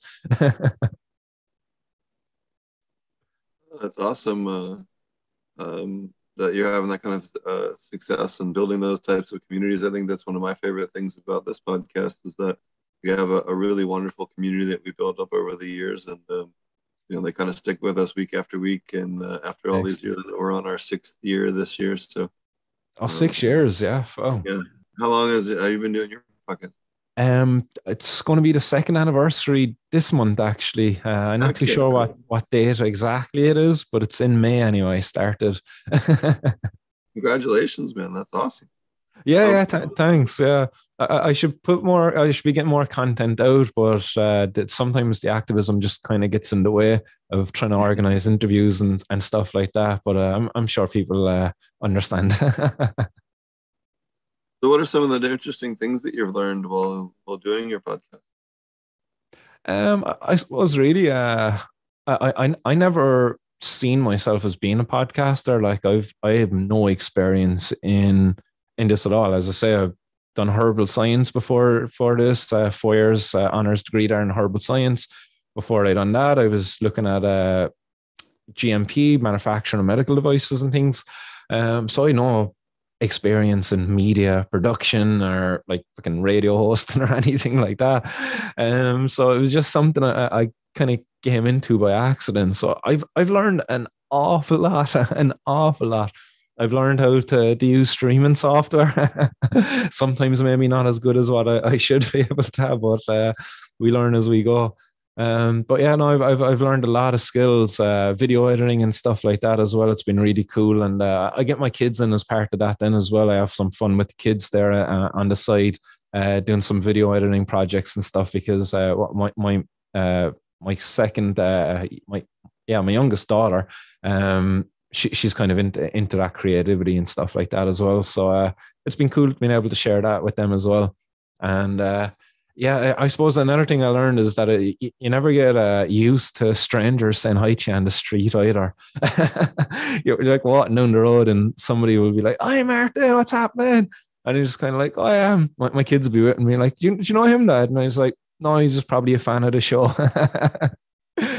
like like today, we, we went to Subway. My, my my my daughter after she finished her uh, drama theater class, I brought her over to Subway and as we were leaving Subway, this this woman and her daughter were going were, were walking in, and she was this woman. She kind of looked me dead in the eye, and she's just like, "Hi, Martin," and I was just kind of like, shit, should I know this person? And I was kind of like almost embarrassed because I didn't.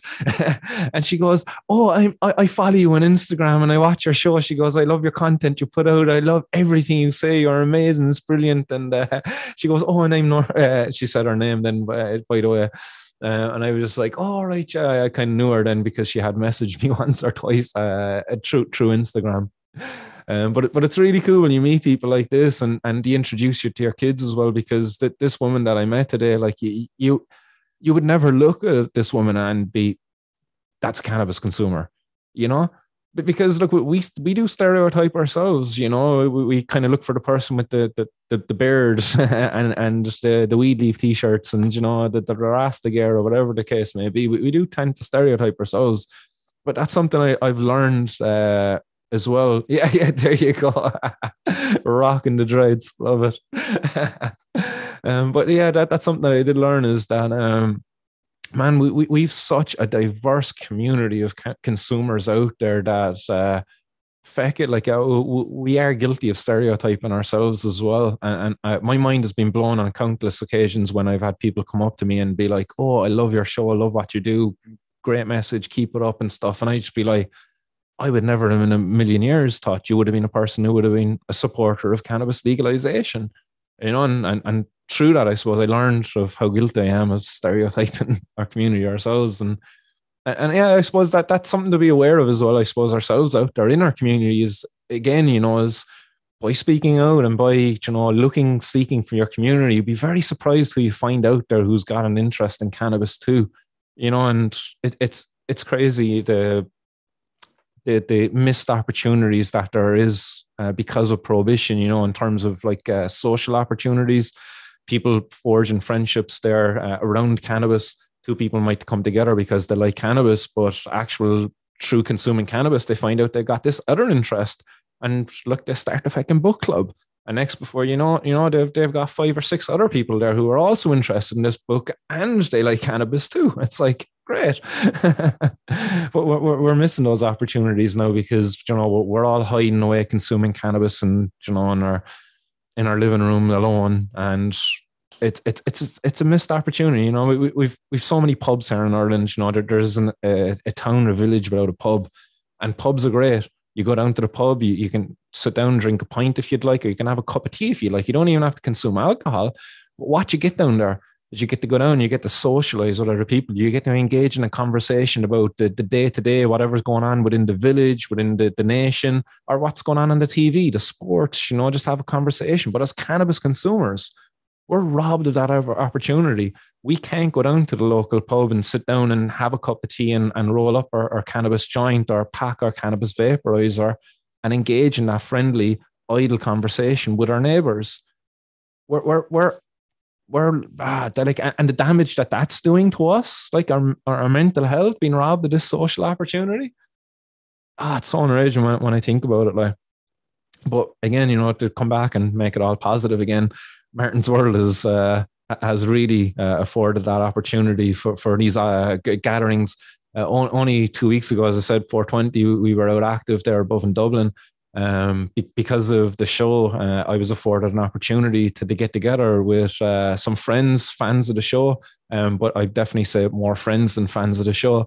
Um, but there, there was six of us in the room, and all six of us were uh, growers of our own. Uh, all six of us were growers, and there, there was, I think, we had about fifteen different cannabis strains going around the room at the time, and it was amazing. It was great. Everybody was just sharing cannabis, and uh, we were all just consuming, and it was just like everybody was just so happy, and there, like that, there was so like uh, I don't know how you would say like um when they were just sharing their cannabis, you know, they were just so delighted to be able to, to, to share with somebody, oh, yeah, that's my cannabis because they're, they're all hiding the fact that they grow cannabis, you know, like that they're not able to open up, you know, like I, I've been in that situation myself where you go down and you're with a few friends and they don't know you're growing cannabis and you roll up one of your own, you know, and you've grown it yourself, and they're like, "Oh, geez, man, that's unreal. That's that's just little stuff, like tastes unreal, you know." And you're like, and you can't tell them that you grew it yourself. You just yeah, you're like, dude, yeah, the guy really hooks me up. He grows yeah. the best shit. That's it, like you know. Uh, but but when, when you see when, when, you're able to see that and and the growers' faces that when, when they're able to, to share, you know that that's mine. Like they're they're so proud of it. Like I do it with my own strawberries. I grow vegetables and stuff here, man. And like I love seeing a person's face when they eat one of my strawberries and they're like, yes. yeah, you you Europeans take that vegetable stuff super serious with their competition stuff. But we had a, I actually had a similar experience. We actually recently, I, or I was back visiting family in Philadelphia and organized. A, I have a friend of mine that owns a bar out there, so we we went and did a, uh, a, a kind of a, uh, a, a very last minute kind of a, hey growers, if you want to come out of the shadows and, and hang out, we'll we'll all have a seed swap and and and you know have a good time and it was really cool. We had I don't know maybe eight or ten people show up, and uh, uh, all of them were you know seasoned veteran growers. We had a good you know seed swap for everybody, and uh, uh everyone brought their Puffcos. In fact, I just broke down and bought one today because I've been traveling all around the state a lot lately, and uh, oh, nice. I wanted to make sure I had some kind of mobile way to dab. And I did, I, I hate fucking dab pens, so I want to be able to smoke some good concentrate. So I actually broke down and bought one today. So and that's uh, something that's really missing over here is uh, concentrates. Like we get some really nice quality flour and stuff, but there's just there's no uh, concentrate scene because the price of flour is just so crazy that if you were to be putting it into concentrate, you know, it's just it's not affordable really. Like what uh uh speaking of which, what are some and this was a question from chat. What are some of the popular cultivars there in Ireland? Um, Stardawg is uh, is probably one that, that you might hear a lot about. Um, that that's a, a popular one with commercial growers, uh, especially in the UK. Um, so it's kind of one that gets ripped on a lot. You know, people kind of make fun of it. Oh, Stardawg again. You know, they kind of get annoyed about it. Um, yeah, and it depends then as well. You know, I, I, we we had situations here in Cork. Uh, it was a funny enough one. My, my buddy grew some blue cheese and uh, he gave some to uh, a friend of ours I think he gave him like an ounce or something like that, and, and that buddy might have sold four or five fifty bags up around uh, the area anyway. And before long, like everyone was selling blue cheese. It didn't matter what they had; they just were selling blue cheese now because like that blue cheese went around and it blew a few fellas' minds, and uh, everybody you know had to be saying now that they were selling blue cheese. It was just, it's so funny. So like, I think we we've we, we don't really have a, a proper market here. We, we just get a lot of people just like whatever's something trendy to go on. So like at, at the moment, there, there's a big problem here with Cali. Uh, I don't know if you, if you hear much about that uh, over in your side of the pond, but over here, um, Cali is a big problem because uh, the markup that go, goes onto it, and a lot of the time it's not even Californian grown cannabis. That's what it's supposed to be. It's supposed to be imported in from California, you know, Californian grown cannabis, and it's sold as a premium product. Um, it goes for as much as uh, three and a half grams, can fetch like for 120, 150 euro. Like you're, you're talking about 50 euro a gram kind of thing. Like that, that's crazy. So I don't know, that's like about $75 or something like that, $70. Yeah, like, like Japan prices right there. Yeah, yeah. 80, 80 US a gram. Yeah, and uh, what, what's uh, going on is there's a lot of this, uh, the wish.com. So there's a lots of uh, the Mylar packaging coming in from wish.com. Uh, a lot of the, the Berner's cookies was, was a big one there for a while that was going around. Um, what, what was that, that fucking, uh, Gary, uh, Gary Johnson, is that the guy, uh, the, the, the basketball player? You know, that, that there was a strain name after a basketball player there for, for a while. Oh, yeah, yeah. Still kind oh. of popular. Larry Payton, is that the name? Larry Payton. Payton? Yeah, yeah, yeah, whatever the case may be, his one was going around there for a while as well. Um, and there was a couple of, of yeah, yeah, that was it. Like, but but again, it was just coming in off of Wish.com. It was just repacked, UK grown, Stardawg most likely. Um, there, there was a big problem then as well with there's uh, terpenes after being reintroduced uh, to, to certain uh, packs.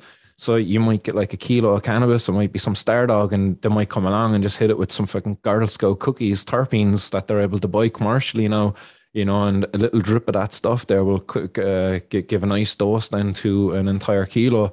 Um, and it kind of makes the flavor profile, it makes it seem more than what it really is. Um, so there, there's a lot of that happening here as well in Ireland. Um, people aren't really aware of that. I, I think that that's maybe the more kinder side of the market getting hit with some of the terpenes, um, because we also have problems with the synthetics here then as well. You know, so like it, would be great to be talking about strains and flavor of the months and stuff, but unfortunately, we, we, are not lucky enough here uh, because of prohibition. And, and, people still be would be buying uh, vape carts and edibles. It's probably much more prevalent in um, but it's it's not unheard of for cannabis flowers as well to be tainted with synthetic cannabinoids, you know, to add to the potency of the product to make it seem to be stronger than what it is. Um, and they can do it because you know you can get these synthetics, you know, cheap as chips. Like you know, you, you can spray the stuff on to a couple of kilos again, um, and it will probably only cost you a couple of euro probably for the synthetics that you've sprayed on. That's how cheap the stuff is coming in from China. Um, but it's a big problem here, and uh, we're seeing cases where kids now are getting hospitalized because of uh, contaminated edibles and stuff like that as well. it's a big problem and uh, it, it's a growing problem as well because the media then are using that as a, an opportunity, you know, to kind of fire shots then at the efforts for cannabis legalization.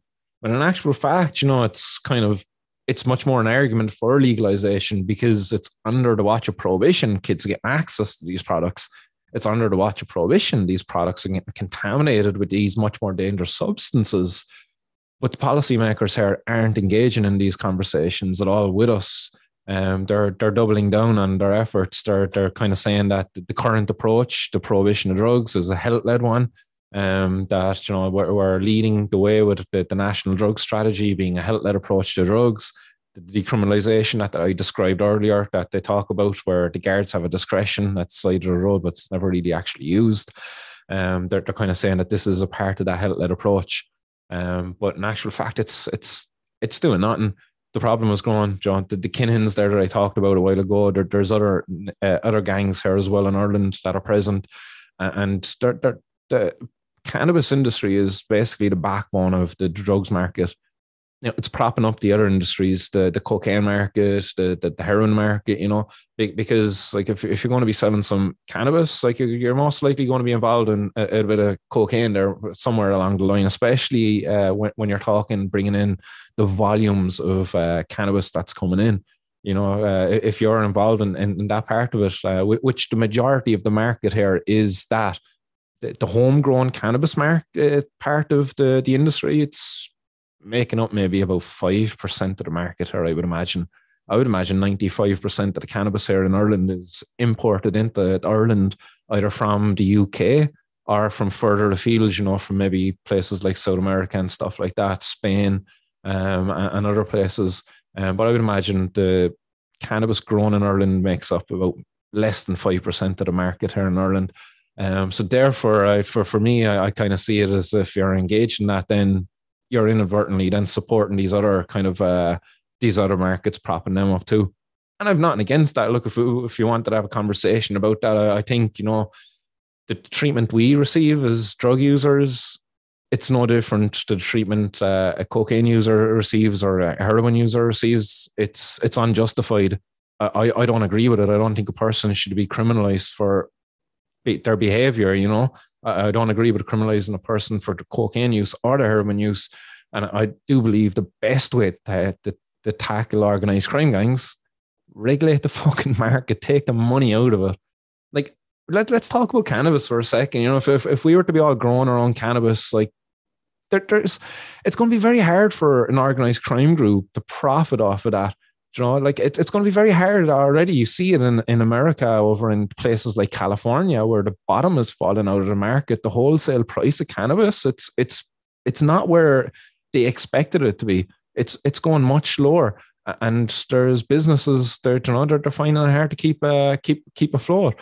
Um, so again, you know, if a legit business is finding it hard to keep afloat, you know, within the industry once it's regulated, what hope does an organized crime group ha- have if a legit business can't do it? Um, so again, the best way to, if you want to remove these organized crime groups who do no good to our communities, you regulate the bloody market. You allow the people to control it.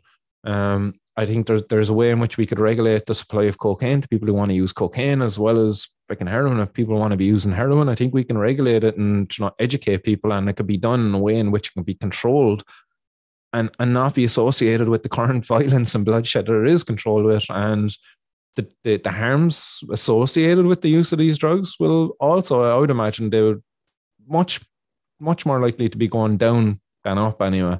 And um, because a lot of the harms that we do see with these drugs it's through um, uh, uneducated use of the drugs abuse of the drugs because the people who use them they're out of, of the access to the services that would educate those people um, and quite often or not, the drugs that they're using are contaminated, much like the cannabis is as well, you know.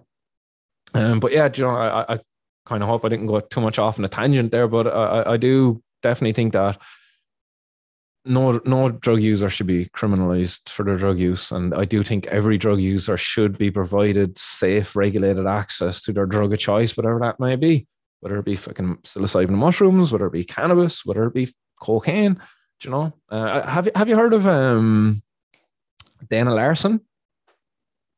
I'd imagine I haven't, but but I would oh. I did want to touch on the fact that what you just mentioned is exactly what Spain and Portugal did, and they they have uh, safe use clinics and they legalized all drugs, and they've had uh, they're down to like eighteen percent of the drug abuse and yeah. people you know, overdosing from when before they had that policy. So it's it was part of you know, our campaign really here in in Ireland uh, into in 2014. Sorry. Sorry there. Um, but in 2014, as part of our campaign uh, with the Students for Sensible Drug Policy, we actually brought uh, Pr- Professor João Goulão. Um, he was the policymaker behind Portugal's decision to decriminalize uh, all drugs over there. And when we had him in Ireland, uh, and we we done a national tour, he actually done a tour with uh, with Marc Emery. Uh, if you believe it, it was it was an incredible tour. Uh, we we brought him to to UCC, to NUIG, and to uh, Trinity College above in Dublin as well. Uh, so to all of the colleges in Ireland.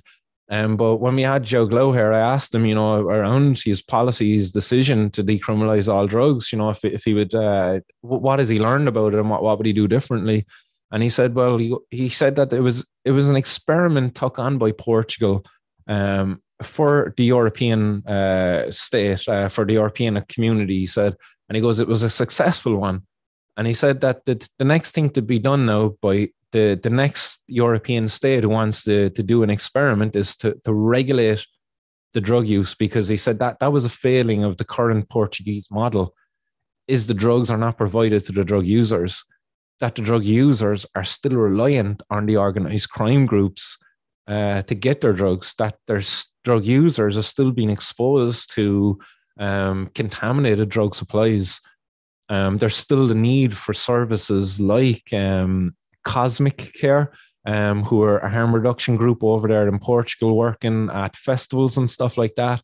Um, but they they provide drug testing services for drug users, um, and the their work, you know, it wouldn't be as necessary if the drugs were regulated. You know, it wouldn't be necessary at all if the drugs were regulated because their work would be done as part of the provision of the drug the drug would be tested before it gets to the drug user, much like any other substances tested, you know. Like when you go to the local pub and you buy alcohol, you know, when they're pulling that pint, if it says it's 6% alcohol, you be sure that 6% alcohol you're getting in there. You know, it's not going to be five and a half or it's not going to be seven and a half. You know, it's going to be pretty much six percent, you know, maybe within an acceptable margin of error, but it's certainly not going to be what those mentioned ones, you know, a couple of percent out.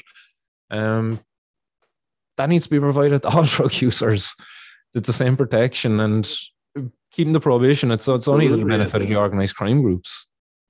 In, in the United States, um, if, if you're listening to this podcast and you're wanting that same type of service in the US, uh, and I believe they're also in Canada and I think Mexico now as well. Um, there's a, a group called DanceSafe, and it's it started because a bunch of moms and dads that had lost children because they That's had right. done things that weren't what they thought they were. Um, one in a way that ki- they know kids aren't going to listen to prohibition, right? We, we know that's not going to happen. So they provide a safe service where you can get free drug testing. You can you can mail away for them if there's a big festival or event, even an underground event. You can actually have representatives come and, and they'll set up a booth for free and and you know try to provide these services and, and you just have to sign up for it we i used to host well allegedly i used to be quite involved in the rave scene out in the desert in Cal- southern california and we used to have uh, DanceSafe people there all the time as well because there was people there that were going to do what they're going to do. And we'd rather have them at least have the option of knowing what it is the fuck they're taking because that's the yeah. safest way. You know responsible consumption and informed consumption is the way that everyone can have this is the thing uh, that, that remember is most most drug users want to be responsible drug users but quite often or not. It's the environment doesn't allow for it to happen because you, to be a responsible drug user you need to, to know about the drug that you're taking and to do that, you know, you have to be able to ask questions about that. Quite often or not, you know, for, for quite some time, people were even uh, scared to to be googling, you know, uh, certain drugs, you know, to, about cannabis or something like that, to be learning about your dosage because, oh, geez, the authorities might look at my Google history or something, and I'd be targeted, you know, and I'll get raided. you couldn't have a conversation with your doctor or anything like that, you know. Um, quite often, not yeah, because of resources like Erowid. Uh, you, you definitely have heard of Erowid, I'd imagine. Like that's where I done all of my learning. Absolutely, yes. That's one of the best resources online for anyone that wants to uh, look. In fact, let me pull that up uh, and put that on the screen real quick, just because it is. Yeah, no, it's. But this website. is peer-to-peer education again, like, and this comes back to again responsible drug users drug users have been mistreated for so fucking long. But like we see resources like Erowid, which again, it's it's a grassroots network of drug users who seen the need there for uh, access to information that enables responsible drug use. Because people who want to explore these different substances want to be responsible while doing it. That they want to learn about dosages, the pharm- pharmacological effects, and stuff like that. You know, um, and without resources like Erowid, people were in the dark about it. You know, the, um, again, again, people like Alexander uh, and uh, Alexander and Sasha Shulgin like Jesus, like the, the, the contributions that they they've made to the, the body and knowledge around these different substances, uh, that it's just invaluable, you know.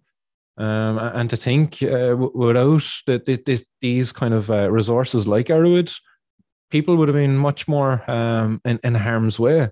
So it's great, you know. It's, it's again, it's it's it's a, a positive reflection of the drug using community out there that look, uh, we, we are very responsible. We, we've formulated the, these resources that have provided, you know, um, access to information that has undoubtedly saved hundreds of thousands of lives over the years, I would imagine, because information is power. Speaking of which, they have an incredible bookstore on on Erowid, where you can buy purchase books from them. Uh, That's and right. Help support the original authors. They also have uh, free copies of TiHKAL and PiHKAL. So if you're into synthesis and you're, um, you know, more of a nerd, um, you know, uh, they do have uh, free versions of both of those books, which are kind of like the Bibles on synthesis and one many other wonderful things, which we, we probably can't really get into without getting YouTube. I, I actually bought those books for uh, the, the college library in CIT when, when I was in college as part of uh, the, the work of Students for Sensible Drug Policy, which I, I led in college. And uh, the, the, college rejected uh, PiHKAL and TiHKAL because of the instructions within them that to formulate the books. And I was just kind of like, this is crazy that uh, you're going to restrict these books, even though they're out there anyway, but because of the potential use, that despite the fact that the, the information there, while yes, it does enable people to concoct potentially dangerous drugs, but it does it enables them to do it in a safe way. It's like surely you want them to be able to do it safely if they're going to do it. Um, it was a mad one. I I I really wanted to engage more in a campaign around that, but uh, it happened at a time when I was just leaving college, um, so I didn't get to really actively campaign to, to keep these books in the library there. Um, but we, we we did get him signed actually by uh, Sasha Shulgin. Uh, my buddy brought him over um, he, he got to go over and uh, have dinner with the show uh, at Sasha Shulgin's for East. They, they, they have a, fa- a gathering around Easter time there. He was over there for an SSDP conference as well. I I could I was supposed to be on that trip and I couldn't go because of my conviction for cannabis. Would you get believe that? I couldn't go to Washington State where cannabis was decriminalized because I have a conviction for cannabis because uh, my visa was rejected what I wanted to mention real quickly is, is that the reason why this website is is so important is these are all user reports of dosages and experiences and preparations. So if you've never heard of something or you're ever considering consuming a substance that you may or may not have heard of, go here, read about people's experiences and appropriate dosages and, and actually do it in an appropriate and responsible manner in whatever it is that you're going to choose to consume. Um, we're not going to get into specifics, but there is a, a, high amount of, of knowledge on here that is all. They also have list listings of medical databases and all kinds of other things as well, not just you know uh, secondhand accounts, but also you know LD50s, which is the lethal dosages, addiction statuses, all kinds of other important law and policy and other things that really help you you know make the most informed choices with your own personal uh, decisions when it comes to chemical consumption. oh,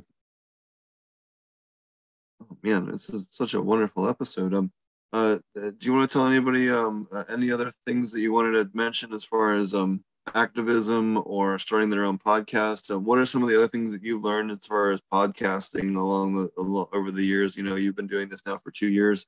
Um, how has your podcast kind of evolved as it's gone on? I know this podcast has changed significantly since uh, we first started off in terms of format and, and a couple other things. Um, what are some of the things that you've kind of learned uh, in your journey as a podcaster? Um, that I, I probably take on too much work. That uh, my my expectations are probably a bit unrealistic of uh, of what I'm actually able to achieve. As I said, I, I was doing a, a, live stream three times a week uh, with the 420 News, and I was doing interviews then as well, kind of around that. And on top of that, then I was doing activism, and I, am a dad to, to three kids now. Um, my, my youngest is uh, six months old. so yeah, I'm, I'm I'm quite unrealistic about my expectations of what I can achieve with my time. Um, but still, despite uh, despite that, uh, I, I, achieved a lot over, over the time uh, over the last uh, two years. Um, but I'm, I'm definitely going to take it a bit more uh, easier now, I suppose, especially with the increased seizure activity there recently. I'm not going to put as much pressure on myself. But at the same time, you know, I am as ever committed to, to my activism, to, to changing the laws as uh, I ever have been before. And uh, despite, you know, um, the, the ill effects that it's brought on my health, um, I, I am going to continue to the campaign to, to the best of my ability. So as part of that, uh, I, I am going to be planting cannabis plants uh, publicly again very soon. Um, I have some seeds that are germinating now um, in a number of locations. Uh, I've I've got some here nearby, um, but I also have uh, I've got a number of friends who have been very kind uh, to allow me some space there to, to put in a couple of seed trays to get some seeds germinating. Um, so we'll get some seedlings out there, and we're, we're going to be very active with a campaign here in uh, Ireland, uh, not not just Cork, but right across the, the whole island of Ireland. Um, we're, we're going to really going to get uh, get active on it uh, at this time around. Um, so there's going to be a lot of that happening, and there's going to be a lot more gatherings happening then as well. So there's going to be a lot more public uh, kind of uh, gatherings of cannabis consumers.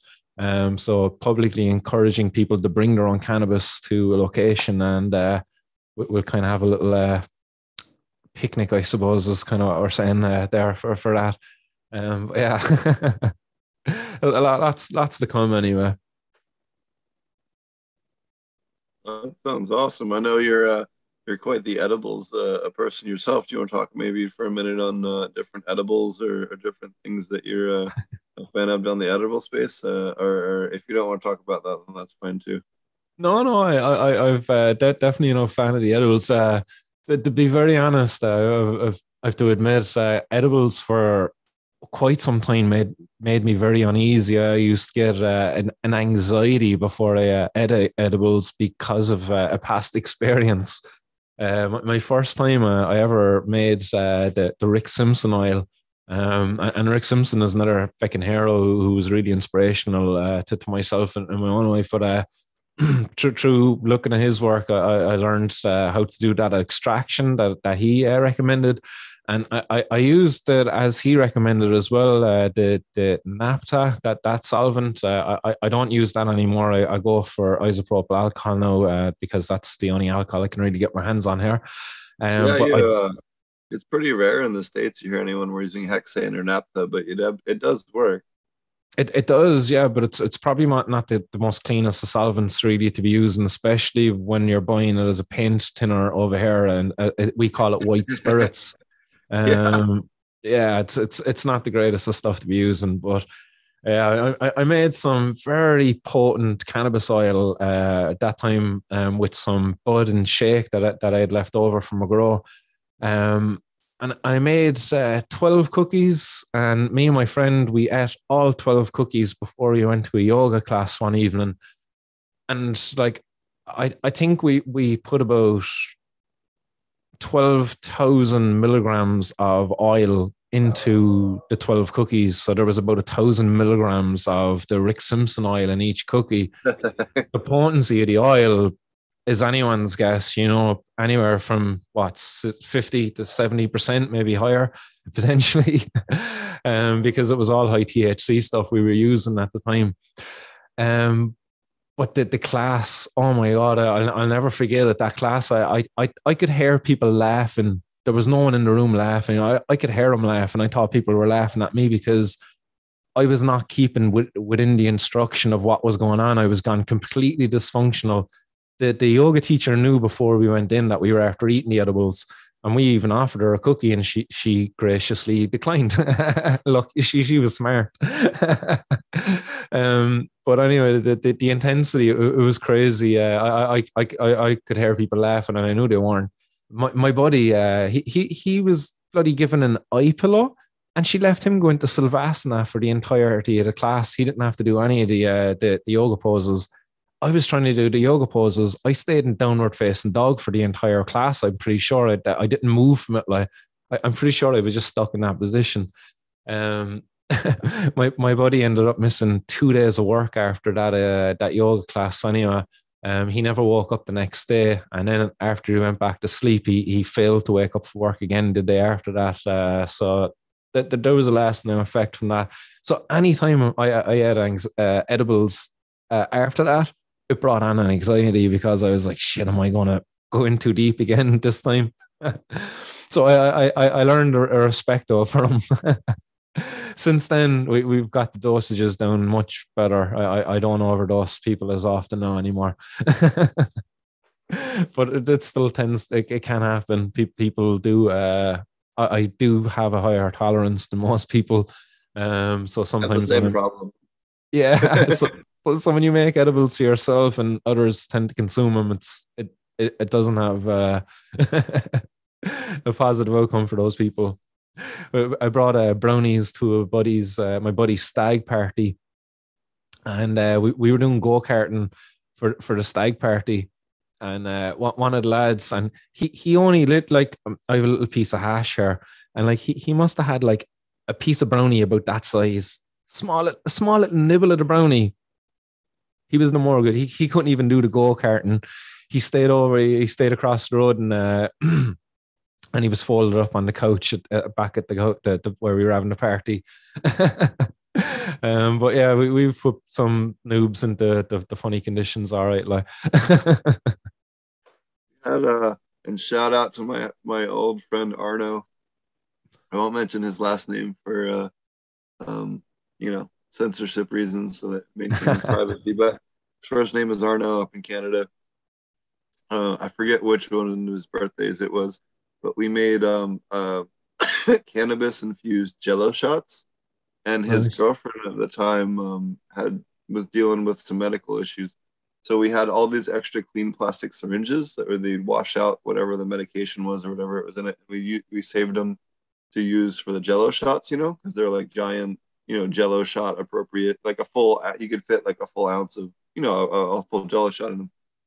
Was it actually so I made a whole bunch of shot them, all the no yes yeah so we we we basically took a, a couple days and and I made a, a tincture out of a cannabis and um, uh, a bunch of high proof alcohol and then used that as the alcohol for the jello shots and the green ones were the cannabis ones well, somebody didn't know that there was different ones, so they just mixed all the different colored Jello shots into a giant bowl, and I was gonna put them out in a separate bowl with a label saying like, "Here, you know, choose your poison" kind of thing. Yeah. And that was why they were different colors in the first place. and um, I I went to go on a beer run and to go pick up a couple last supplies, and people started showing up and taking them well, we were playing uh, poker, uh, uh, you know, while we're waiting for people to show up. You know, you, in the beginning of a party, you kind of looking for something to do to kill time, waiting on food to finish, and you know, you got food prepped, and you're just waiting for it to cook and all that. And this kid is playing poker, and he just goes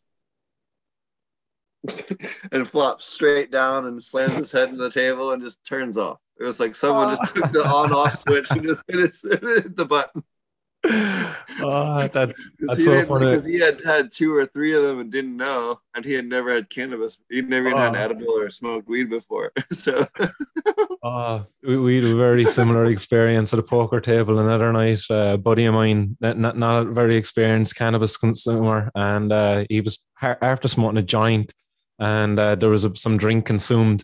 But we were playing poker and next, all of a sudden, like I, I, I know it was, I was, I was sorting the chips out to begin the game of poker. We weren't even playing poker. I was just after putting the chips out for everybody, and next, bang, his head came down on the table, and I was like, "What the fuck, man?" I was just after sorting the chips, man, because the chips just went everywhere, like because he hit the table so hard, like. But uh, he he went completely white, like you know, like when they say he pulling a whitey. Yeah, like he went wide. Yeah, yeah, blood pressure crashed. Yeah, yeah. Blood pressure crash. Exactly. Yeah, no. And he, he returned to normal again afterwards. We all kind of laughed it off and everything. It was not nothing serious. Yeah. Like, you know, the guy didn't die, like. but yeah, on, on, that note, so I'm a pretty, you know, seasoned smoker. I mean, I, I I've hit this thing probably nine or twelve times, you know, uh, with the Puffco since we've been talking.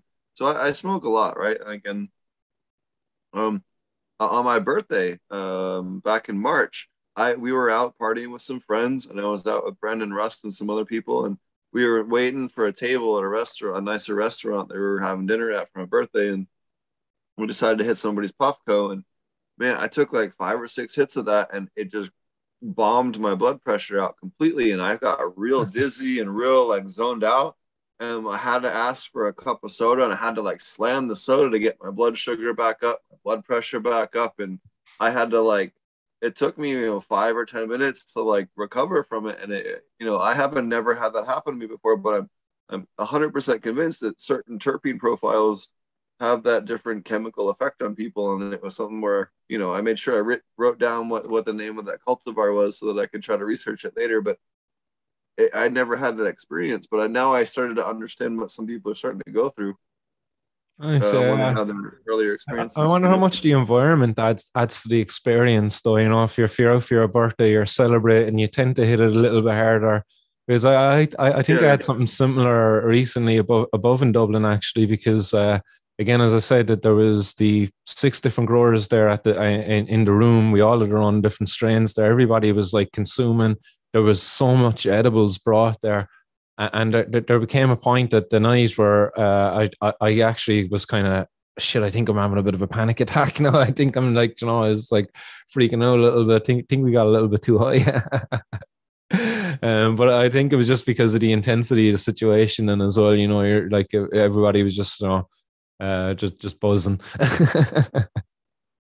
yeah, but you know I think people often kind of overlook that, especially with people that have allergies. You know, a lot of people know they're allergic to lemons and citrus, and then they go smoke limonene cannabis that has a lot of limonene in it. They have a negative reaction. I've, I've even seen people have full on anaphylactic shock from high limonene strains. Um, I had a guy I used to, a customer I used to work with, that was hyper allergic to limonene. And, um, it, you know, it, it's something that people need to be aware of with cannabis because it does produce so many different terpenes that it is, it, you know, if you know you're allergic to a certain food group, avoid cannabis that is high in those terpenes that also have that. If oh, you're allergic to mangoes, maybe don't smoke high indicas because, you know, indicas are generally high myrcene strains, which is also a high terpene in mangoes, you know. So yeah, yeah, one hundred percent. I tried to have this conversation with a lecturer of mine back in the, the time when I was doing the herbal science course. Um, as I said, I faced a bit of stigma when I was doing that course because uh, I insisted on wanting to do research on cannabis, doing projects uh, around cannabis.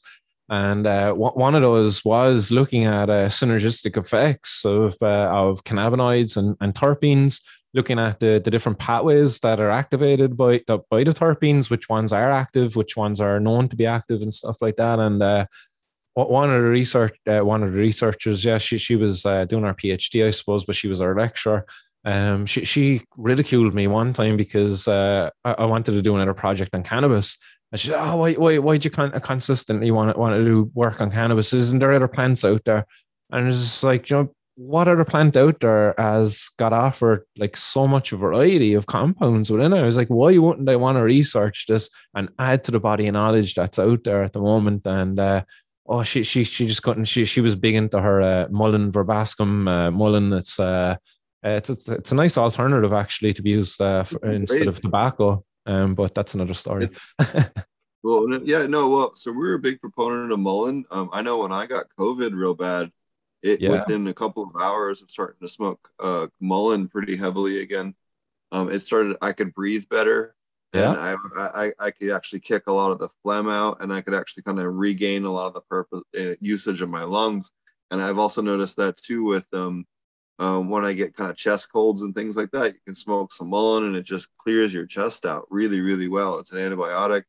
Um, it's really yeah. good. And I've also had um, a coworker when I used to work back at the aquaponics source, the guy in shipping, he was a, a devout evangelical, didn't drink, didn't smoke.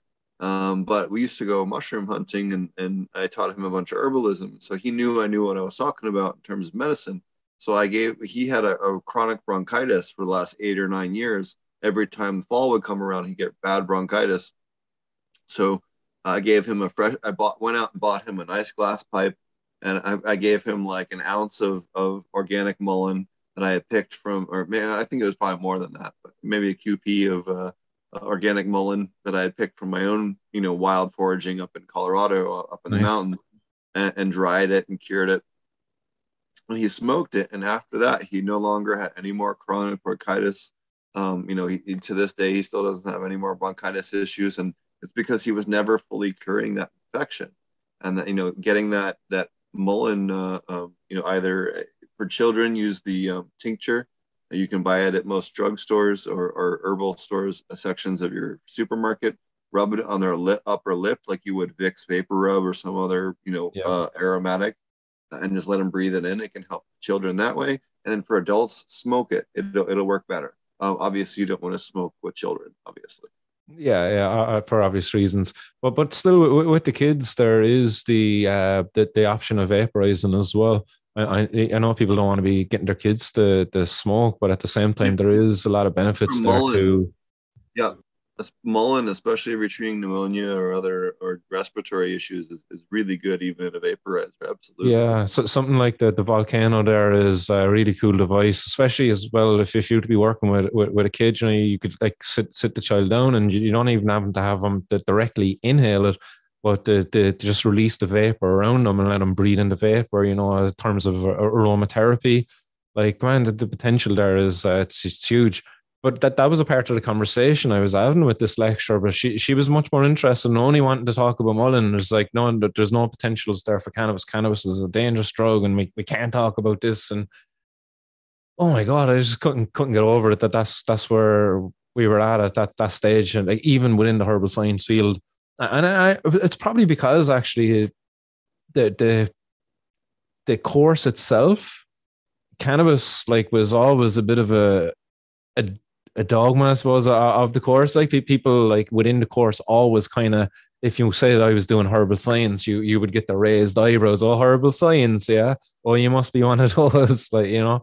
Um, but but it was always kind of uh, implied, you know, um, that oh, if you're doing herbal science, you must be into the cannabis. So, um, there, there was a, a, number of petitions actually throughout the years to have the course name changed to uh, applied uh, plant biosciences, I think, or something like that. Um, but it was on uh, an unsuccessful uh, campaign. it remained herbal science uh, the name. I, I preferred it. I, I like herbal science uh, because i called my i was able to refer to myself as a herbal scientist. Right? And, and yeah. you know if cannabis is a gateway drug it's certainly into herbal medicine. I know oh, for me 100% in the cannabis industry that i've then gone out to te- you know take out for in fact uh, just just a couple weeks ago, I took out Brandon Rust and Jordan River from Growcast um, Excellent. out on their first mushroom forage together. Or the three of us went out and I taught them how to find morels. So, um, oh, you know, it's it's a gateway drug to better health and, and herbal medicine. Absolutely, I agree with that. yeah, I, I, wish there wasn't such a body of water between us. I'd love to go mushroom foraging with you. oh yeah, man. Heck yeah. Uh, uh, I, I can definitely turn you on if you anyone wants to learn more about mushroom hunting um, I highly suggest uh, the couple of different resources, which actually I think would even work where you are. Um, there's a, an app called iNaturalist. It's available on both um, Apple and Android and uh, Windows Phone. I think if that's still a thing, um, but it is on uh, and as well as the website as well. But um, if you're trying to find out different insects, mushrooms, plants, trees, um, whatever, that's the website. You can find local reports of those same types of plants and narrow down exactly what it is that you're looking at that you're holding in your hand. Uh, and then also, um, a mushroom observer is a website uh, that you can find online that is a, a, really good resource as well, where people report different mushrooms from all around the world uh, and what they are in terms of ID. And they have lots of seasoned mycologists on there that help, uh, you know, double check them and things like that. Yeah, you can never be too safe in a going to foraging mushrooms. Like I always know what the lookalikes are. always. but the nice thing about mushrooms is people often think they're like super toxic. Um, there's only one mushroom that's not toxic or super toxic to touch, and it's in Japan, and it's very rare. So unless you're in Japan, you you can pick up anything, even if it's super poisonous, and not have to worry about it. Also, most of them, even the poisonous ones, you can taste. So you can take a bite of it chew it a little bit, taste it on your tongue, and spit it back out. Even if it's poisonous one, even a death angel um, mm-hmm. is completely um, non-toxic as long as you spit it all out. Um, yeah. Um, so even when we test um, things like um, Russula mushrooms in Colorado, for example, there's a sickener and, an, and a, a wine cap. The sickener has a bit of a spicy taste to it, but you spit it out and there's there's no negative impact. Whereas with the uh, uh, the wine caps they taste good and you keep them and it's fine so um, you know, they're they're not as dangerous as I think people make them out to be. Again, as long as you don't swallow them, that's the important part. Mm-hmm. Yeah, when I actually finished the herbal science course, uh, we, we finished by uh, entering into a competition. It was called Student Inc.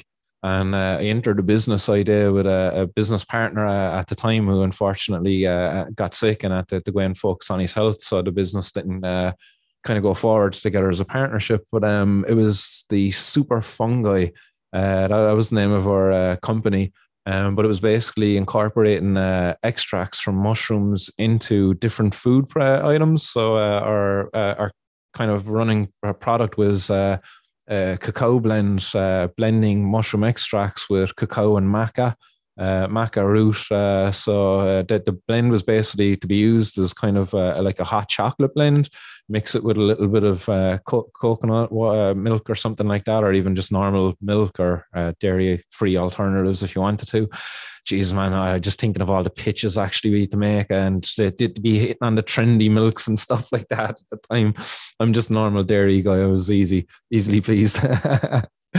Um, but yeah, that, that was our uh, thing. I was uh, it was uh, the mushroom extracts was the, the primary focus. It was getting people to incorporate these as uh, they were kind of seen as the the trendy thing. But yeah, it, there was a massive fungophobia we found. Like people had a fear of mushrooms. Like if you were to talk to people uh, about mushrooms, you either got uh, one reaction was magic mushrooms, or the other reaction was like, aren't mushrooms dangerous? You know, just like kind of and, and the other reaction was just kind of like, oh, what was like what the, the white mushrooms? Like people just think mushrooms are the white mushrooms, you know, the things you eat for the breakfast mushrooms, you know, the the what, what's that, the, the agaricus species. Like people don't realize like there's so many species of mushrooms in terms of like the, the oysters, shiitakes, uh, pepinos, you know, there's so, so many varieties out there. Um, so that was something I learned uh, at the end of that, that, that the fungophobia, that there was a massive fungophobia out there. There was like as, as much as a fear of cannabis there was out there, there was like a much greater fear of mushrooms. oh yeah, there. I mean, even in the United States, there's only you know I think five or six that can actually kill you, and you still have to eat a decent amount, with the exception of the the Death Angel and one or two others. Those are are pretty small consumption, and you're having an issue, but um, all the others, you have to consume a pretty large amount to really die from them. So, um, yeah. you know, it really is kind of a, a fear that it really isn't warranted to the level that it's often taught. Yeah, but there was something though. You obviously heard of Paul Stamets, and uh, I don't know if you heard of uh, he, his interview when I he was on. Have you? Oh, you lucky ducky, yeah. man. Um, no, I've, re- I've only been lucky enough to read his books and uh, hear him in, in video format online and stuff. Um, but I was listening to his podcast uh, that he done with Joe Rogan, and he said something, and it's always been on my mind. Like, but he talked about that agaricus species of mushroom, and he said that uh, if, if he was to eat it, he'd, he'd, he'd make sure he'd cook it at a high temperature. Um, and he he talked about that quite specifically, but he said that he couldn't talk anymore about it because he'd get in trouble and why you get in trouble, like, is that that's the most widely consumed mushroom across the world. Uh, the the agaricus species, that that white one, because it, it also makes the turns into the portobello mushroom, and it's also used as the the chestnut mushroom as well. Um, but it's the one species, the agaricus species. But I talked about it when it's in that white kind of button mushroom format. Um, they, they cook it at a high, high, high temperature. But it, he he, he said so, it was something he said in the way he said it, like it always just made me wonder, like, what, what does he know about this mushroom that he's not saying? And why did he say cook it at a high temperature?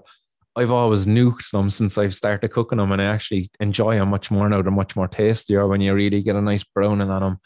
Um, but yeah, he said that, like, but uh, yeah, Paul Stamets is the man when it comes to mushrooms. So if he said that, like, but again, he's got all these kind of things with the uh, the FDA and with the the, the the Department of Defense and stuff like that. So I wonder what, what, what is it that he knows yeah. and who he doesn't want to get in trouble with by saying something about those particular mushrooms? right? There's stuff, there's always stuff that they're not telling you for sure. Yeah. But it's like 95% of the mushrooms consumed consist of that species, yeah. like, and yeah. something like that. I it's crazy. Yeah, the button creminis, absolutely. Yeah, yeah. Uh. And, and, and, you know, it's always, I love hunting wild mushrooms because Uh, my favorite thing is watching people's expression on their face when they taste their first wild mushrooms because they've never tasted mushrooms that had flavor before. Not flavor, but I'm talking like loud flavor. Like that has its own unique. Each one has its own unique taste and flavor that's very different than anything they've ever experienced before. And then they suddenly realize there's this whole other world of vegetables in this mushroom world that that you know have very very unique uh, uh, expressions of different flavor profiles. And you know chicken of the woods tastes different than morels tastes different than chanterelles tastes different than porcinis you know and you know so on and so forth. So. Oh no 100% yeah. I, I thought you were actually going to say that the look on people's faces when they see you picking the mushrooms. I, have gotten some queer looks off people here in Ireland when I've been out uh, picking mushrooms in, in the forest there, picking some of the, the, the, the local chanterelles now and stuff like that. Uh, not not psychedelic varieties. Uh, they don't really grow in the woods here. They grow more in the fields. um, you also get funny looks when you're picking them too. But uh, I've had some people coming over and they're kind of like uh, that they would be uh, very very like curious as to kind of what you're doing as well, um, but but also kind of a bit a bit shocked like oh you're here like why, why don't you just buy them from the shop? uh, people were very out of touch. I, I think still uh, where the food comes from. I think uh, convenience, uh, people's lifestyles. That's uh, just more of a curse than a blessing at times. I think you know. Oh yeah, but and that's something I think people need to go back to is look if if society does ever break down, you need to know what plants are, are good herbal medicine and good food and all the rest because you might have to rely on those skills. Yeah, I think we're seeing that even here now at the moment because of this whole Ukraine Russia crack that's going on. That uh, a lot of the, the European market here was reliant on, say, the, the wheat and some of the, the, the animal feed products that would have come out of Ukraine um, that are not coming out of Ukraine now. And that's kind of putting an added pressure then on the, the different industries. You know, the, the, I, I keep chickens and stuff like that myself, and I did notice that there was a bit of an increase in the the price of a bag of uh, chicken feed and stuff like that. Um, so there's, there's definitely um, uh, people people need to be a bit more aware of as to you know how reliant we are in other places and stuff like that, and, and maybe the importance of supporting more local uh, kind of food economies. Uh, because again, there, there is no reason why we shouldn't be producing more mushroom species locally. Because again, here in Ireland, we've got a pretty active uh, wood industry. A byproduct of the wood industry is sawdust, and there's no reason why we shouldn't be collecting that and be using that uh, to be producing our own uh, mushrooms here locally. Um, a lot of the mushrooms that are uh, pr- produced there in Ireland, uh, any of the exotic ones are actually imported in from France. there, there's uh, only one company actually in Ireland that are growing any exotic mushrooms. But yeah, geez, we're kind of really going off topic there on the mushrooms now, aren't we?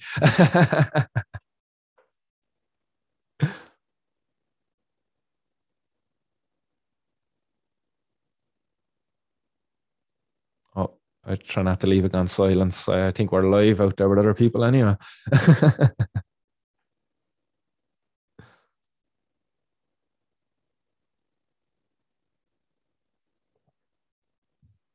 Welcome back. Sorry about that. I had uh, oh, all good, all good. Dogs from outside. Um, oh yeah, you're yeah, all good. No, I, I um, so I know it's getting quite late there. Um, um, is there anything else you want to mention? I'll, I'll throw your website back up here so people can find you. Um, how can people listen to your show here uh, if they want to tune in? Of course, yeah. Um, the show goes live uh, through Facebook, YouTube, and Twitch. So you'll find me on uh, on on those platforms. Uh, I'll go live on those uh, for the 420 news. Um, over a number of seizures I've had there recently, uh, I've not been as active with those live streams, but I do intend to return uh, to them soon. Um, so you'll find me on YouTube, Twitch, and uh, Facebook for those live streams. Also over on uh, Instagram as well. I have an account over there, but uh, I don't uh, tend to be as active over there. Bloody thing I hacked actually recently, and he just got it back. um, but do definitely give me a follow if you're on Instagram as well. Uh, you'll find me on Twitter as well. Um, and over on the website, which is up on the screen there as well, you see the 420 News blog. I tend to uh, rewrite some of the news articles here. Um, I, I, it's a shame, uh, a shameful thing we do here in Ireland is the names of uh, names and addresses of individuals who get caught growing cannabis get printed in the media. Um, so I go about rewriting some of those articles through the 420 News blog, and uh, I remove the individuals' uh, names and addresses from the articles so that people have a more friendly, shareable article, so that we're not um, kind of further punishing people by you know uh, doxing their names and address, addresses out there for the crime of growing cannabis or being in possession of cannabis. Um, so that that's some of the the, the news blogs uh, that that get posted up in the 420 news blog. Um, anywhere else then? Uh, no, I think that that's pretty much everywhere then. Yeah. Um, oh, uh, uh, anywhere you find podcasts as well, you know, um, like Spotify, uh, iTunes, and things like that. Um, there's uh, audio versions of the interviews I do. I don't release the 420 news uh, that I do live uh, as an audio version uh, because I tend to rely on video uh, a bit. Um, so I don't I don't release audio only versions of that. Um, so you'll only find my interviews in audio only versions there on anywhere you find your podcasts. But yeah, um, do, do definitely, boys. Uh, people should subscribe anyway because I I do intend to be very active over the coming months. Um, so on any of those mentioned places, you will be seeing a lot more content being going up uh, very soon. That will be highlighting the Feed the Birds campaign, the, the Overgrow the Government campaign, the the civil disobedience campaigns that are uh, active and ongoing here in Ireland. Um, some of them I'm leading, uh, others uh, I'm a part of uh, a group of uh, other activists um, so it's not just myself. Uh, we have the, the Cannabis Activist Alliance here in Ireland, which is another group that people should be aware of and uh, find uh, they're, they're on Instagram, Facebook, and Twitch and stuff like that as well. Um, again, it's, it's a group of activists uh, who've come together. Uh, they, they formed that group. And uh, again, through that group, uh, again, I mentioned it earlier in the show, you know, we're forming an alliance, uniting people and allowing people to, to have a platform in which they can kind of speak from um, and find support there from a community of people as well. You know, if they find themselves on the wrong side of the law there. Um, other groups as well in Ireland, uh, Crown is another group. It's kind of a an, an offshoot of uh, Trees, you know, the Trees subreddit. Um, I think it's kind of a big subreddit over there, but uh, an, an, an Irish offshoot of that is Crown, C R A I N N. That's another Irish group who are getting active over here as well um, and they're, they're, they were paying attention to as well. That they're they have a nice uh, group going over on Reddit, um, and uh, yeah, they're, they're they're getting active as well, getting uh, out engaging with the public with uh, fact based campaigns. They're printing off leaflets and stuff like that. Um, so they're doing some good work as well. So there's many other groups out there as well getting active here in Ireland, which is great to see. It's great to see more groups coming out there and uh, getting active and I, and I hope to see more groups as well come, come uh, on the scene very soon. I know myself, I, I do have got some other plans, and uh, I, I, suppose one, one of those actually is uh, I, I hope that to go forward with a bit of a, a kind of a, a, an a cannabis dispensary of some sort there soon, very soon. Just start openly kind of selling cannabis uh, in, defiance of the law. Um, we're, we're, going to come up with some way of doing it. All right, uh, we're going to do it maybe in some sort of a club model, um, where we kind of unite growers and uh, consumers uh, together. Um, where everybody's happy with the, the agreement that's there. And if the authorities are to get involved, everybody's going to be going down as part of it. You know, it's not just going to be the grower it's going to be the grower along with the consumers there. Um, so it's going to be kind of a, a, bit of a honeypot, I suppose, if you will, for the cops. If they come and stick their hands in, they're, they're going to get stung, you know, uh, and we're going to be ready for them. Um, so there's, uh, yeah, nice, nice campaigns like that that we're working on. And, look, let, let, us hope that that they don't stick their hands into the honeypot. That that's something that we don't want. Let's hope that uh, we we get these uh, little collectives that we're trying to form uh, up and running and uh, they don't get interfered with the authorities and they are successful in achieving what we want to do which is get high quality low cost cannabis to the consumers out there lovers of cannabis because uh, uh the cost of cannabis shouldn't keep you from uh, being able to enjoy it. And uh, i think it's it's because of the prohibition the cost is just way out of control at the moment. Again I, I've, i grow cannabis myself and can produce cannabis for as little as 20 cent a gram, you know, there's no reason why you should be paying as high as 50 euro a gram for that. Like that, that markup there, that's prohibition. That's only prohibition. There's no reason for that markup only other than prohibition. So that's what we hope to, to, to change. It's wonderful that you're again. You do a whole hell of a lot for the community there in Ireland, and they're certainly awesome to have you. Yeah, well, we're very ambitious anyway. What we hope to achieve, and uh, again, you know, if, if you don't dream it, it's it's not going to become a reality. Um, so yeah, we're going to continue dreaming it, and we're going to make it a reality very soon. very cool. All right, thanks a lot. And uh, um, you want to tell everybody how to find you uh, one last time? Yeah, yeah, Martin's World. Anyway, if uh, people go to martinsworld.ie, um, all of the links are up there as well for the socials. Uh, so the Twitch, Instagram, Twitter, Facebook. Um, I think I even have a TikTok. Uh, my daughter set it up for me. she keeps telling me I should. Uh, you should do more TikToks, Dad. There's, there's, there's lots of kids will follow you. and, and she's dead right, dude. Uh, in fairness, uh, what she was saying, my daughter's actually only uh, she she's going to be nine now in July. Um, but but like she's a big supporter of uh, of what I do, and she she wants to come out and protest me and everything. Um, but but she gives me great pointers there and stuff, and she's like, yeah, yeah you should get get on, and uh, she should be, uh, you should educate kids about cannabis, Dad, because uh, they, they, they don't learn about it in school or all she'd be saying and, and all of this. And when they do learn about it, they don't tell them the truth, do they, Dad? Um, so yeah, it's, uh, it's it's funny hearing that from her. Uh, I, I, was blown away one day. Do, you should write the cards, and she should read them, and have kids teach kids. There, there you go. Exactly. That's what Erowid, isn't it? Like there's the peer to peer thing, like you know, kids teaching kids exactly. as well. You know, that, exact. That, yeah, that, that's that's true. That's a good one, man. No, because she, she she blew me away one day when I was walking down the road. Um, she said it to me, uh, just kind of out of nowhere, you know, as kids do, we're just kind of con- conversing. And she goes, uh, Dad, can I can I go to your next protest? Which I really want to help you get the laws changed because I don't want the guards to take you away.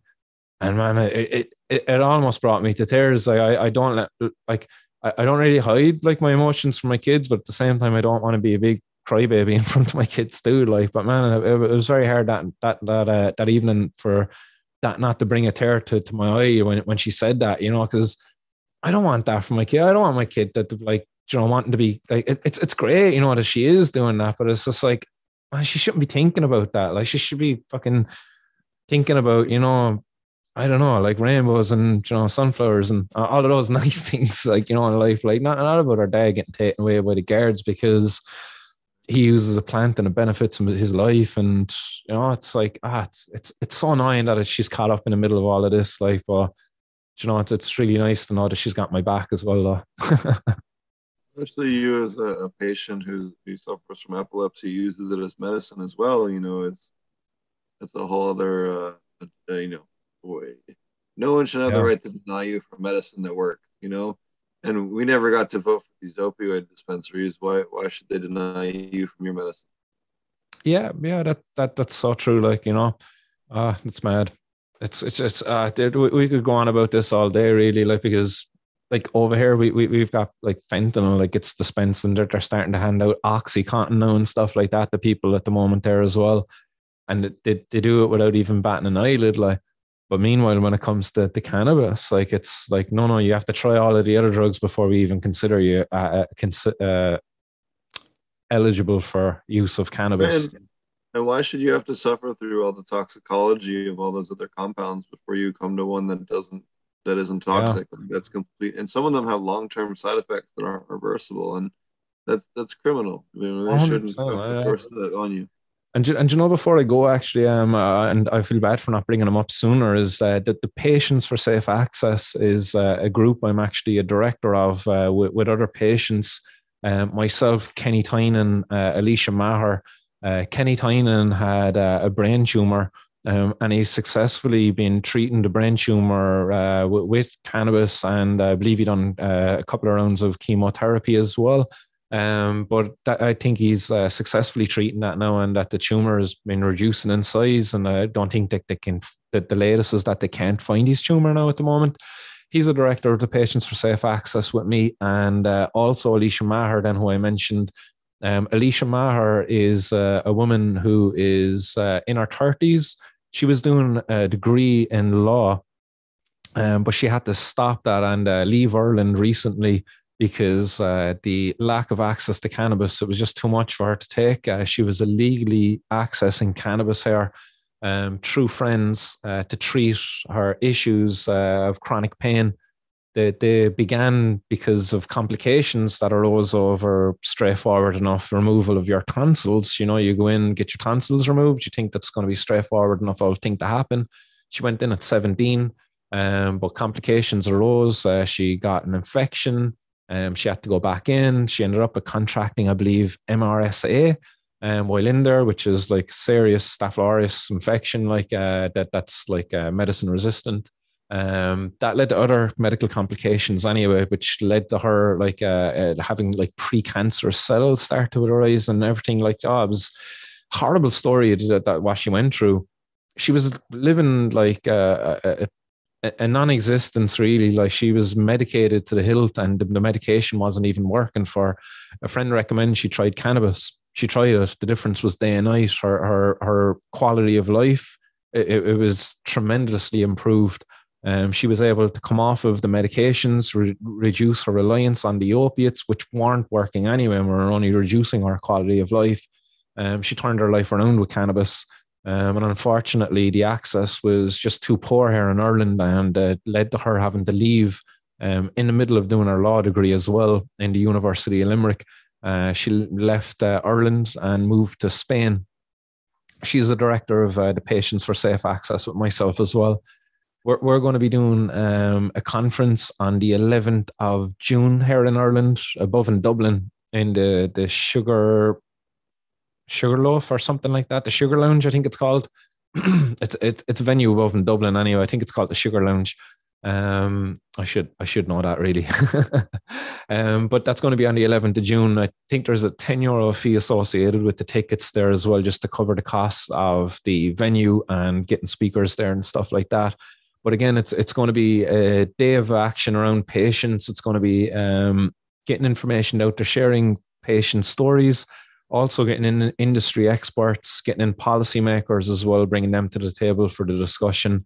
Um, so hopefully it should be a great day, a great conference, and hopefully it'll uh, lead, lead to some positive change there if the, the policymakers actually show up and engage with us, which is the hope. The invitations have been sent out anyway. But the Patients for Safe Access, it's a group that uh, we set up as patients, uh, set up by patients for patients. Um, we're a believer in uh, the kind of the grow your own as uh, as a model, uh, patient-led uh, cooperatives as well, where patients work with other patient growers, um, where patients are kind of more in control of their, their, their medicine there. Um, because currently, you know, that the the way in which it's been done, it's been led where it's kind of you know GW Pharmaceuticals, Sativex, Marinol is kind of the, the preferred approach here. Um, but that's not suitable because again, you know, we have patients like Alicia Maher who are already accessing cannabis illegally through growers, through friends, and are successfully treating their conditions. Um, so we would be in support of uh, continuing and supporting models like that that gets uh, high quality, low cost cannabis to patients as well. Um, so that's another group I just had to get in a mention for them as well, and the upcoming conference there on the 11th of June. Well, thanks for mentioning a bunch of ways people can help support the movement as well. Uh, that was going to be one of my last questions for you. So.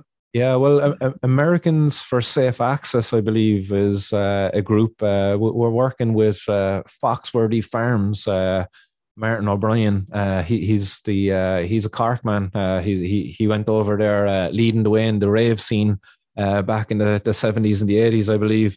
Um, and then he found his way down to the, the I believe he's down in the Sonoma Valley now in, in California, and that's where he's growing his cannabis now.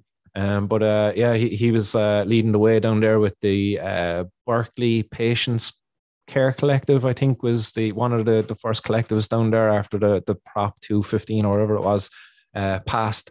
Um, so we're working with Martin O'Brien. He's another director of the Patients for Safe Access as well. Um, so he's leading, uh, leaning over uh, uh, and giving uh, his expertise uh, and helping us as well, as well as others from the Americans for Safe Access too. So it's it's great. There's great um, assistants there across the pond coming over already helping us here. So uh, any more to comes, it's it's it's going to be greatly appreciated too. That's awesome. Uh, I didn't realize they were doing that. Really wonderful. Yeah. I, I don't know. Did you see uh, an event? I don't. Um, I, I was uh, remembering one, one of the great activists of, uh, uh, gone, um, Mary Jane Rathbun um, otherwise known as Brownie Mary. Uh, she she would have been uh, an activist back in the the scene in um, geez, where's uh, San San Francisco, I believe it was. Uh, I think in in that scene, she she was providing cannabis to the gay community then. Uh, at the time, because there was a bit of an, an epidemic uh, of AIDS within that community, and obviously cannabis was uh, very beneficial for the AIDS patients.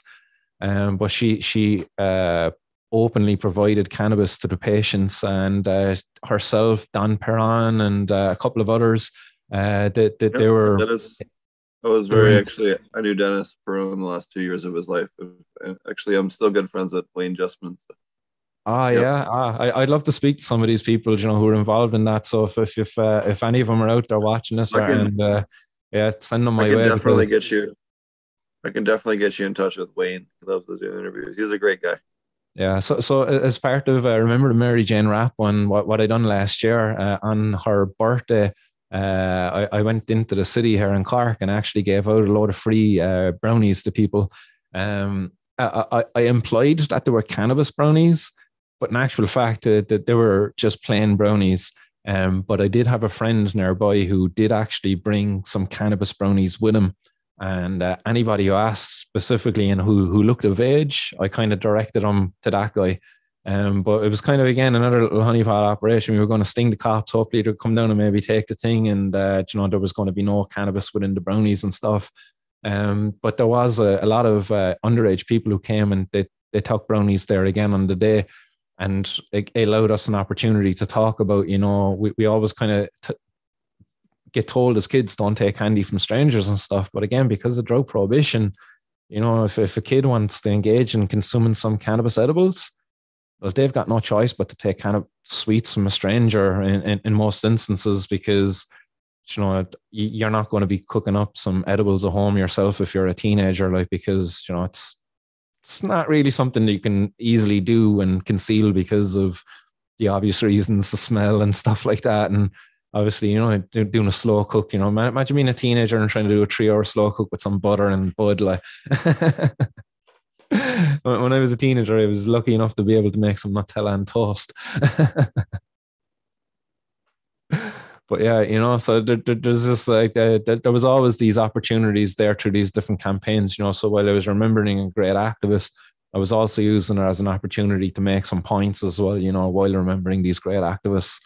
Um, and I love looking at people's work like that as well because I take some great inspiration to, to the work that these people done in the past, you know, and to the what the change that it led to. You know, without these bold actions, we wouldn't have seen a change. You know, uh, without the Rosa Parks sitting down and refusing to give up our seat, where where would the world be? You know, without the fucking uh, Mahatma Gandhi and the the, the peaceful uh, civil disobedience protests that they, they led over in uh, in India at that time, you know, where would that country be? You know, there's so many instances we, we could point to when there was uh, wrongs befalling large populations of people. And it was it just took the actions of, of one or two people just to kind of say enough is enough and to stand up and you know through their actions then movements rebellions you know uh, that they rose up and I you know I I, I think that Ireland is uh, not not far off at that point now I, I think you know, if they if they come after me, I think they're going to martyrize me at some point, and I think that might be a mistake that that, that they'll make. I think anyway. We'll see.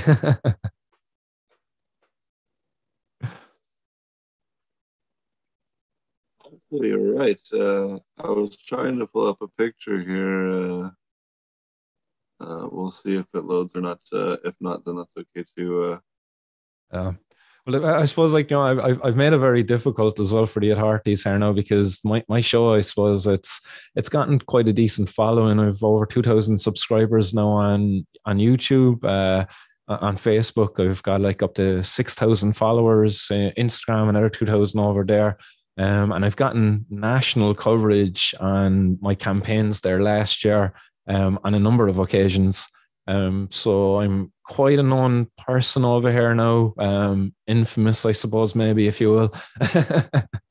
um, so if if I am to be brought to court for, say, the, the acts of cultivation, the public uh, civil disobedience, uh, they're, they're going to be quite public trials and they are going to gather a lot of attention because I'm going to be publicly uh, publicizing them through my own platforms. Um, but I do hope that the media will continue to, to pick up on them as well. Oh, nice. They are. That was, last and Thanksgiving, you know, the last nice. Thanksgiving he was with us. Yeah. Good group of people. Awesome group of people, actually. Um, and there's so many people uh, I, I said I didn't get to meet, but uh, yeah, it's it's unfortunate, you know.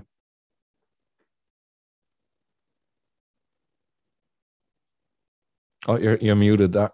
No, thank you so much for coming on, man. Uh, definitely, uh, I'm glad to have you on, and um, um, I'm certainly, uh, uh, you know, I, have wanted to have you on for quite a while to help, you know, kind of promote you and get your word out on what Thanks. the awesome work that you're doing, and I'm, I'm super glad that we finally t- uh, were able to get you on.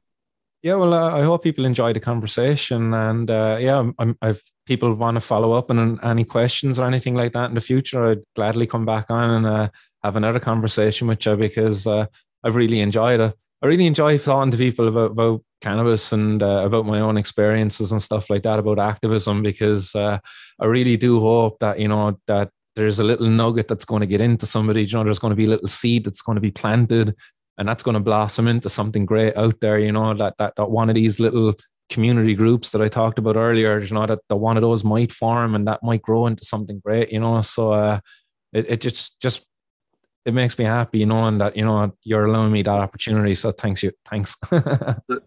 One question actually, you kind of reminded me of something we talked about before we went live. If you want to talk about it for a second, someone asked you um, if you knew much about aquaponics, and I thought that was kind of funny because we kind of talked about that beforehand, and we actually haven't talked about it yet in the whole interview, and it's kind of uh, funny. Um, do you want to touch about that uh, uh, for a minute because that was actually kind of really intriguing to me, and, and you and and the more people I talk to, the more people I know. Chris Trump started with aquaponics.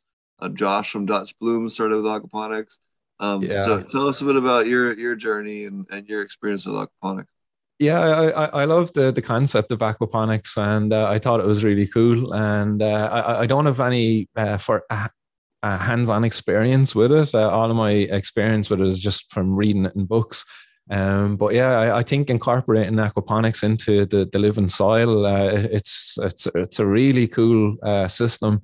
Um, and again, when, when it comes what we talked about earlier as well about localizing our, our food networks, um, great opportunity there because like you, you were mentioning there that you, you were feeding your, your fish like say che- uh, the, the cheese and stuff like that you know th- these can be byproducts of other industries there and they're going in and they're adding value then to, to your fish because i'd sure i'd be sure that the nutrient value is going to be going up uh, with these kind of feeds that are going in there so again you know that that's going to be offering uh, maybe a cheap cheaper food source there. One that again it removes to uh, when aquaponics is done in, in a proper way.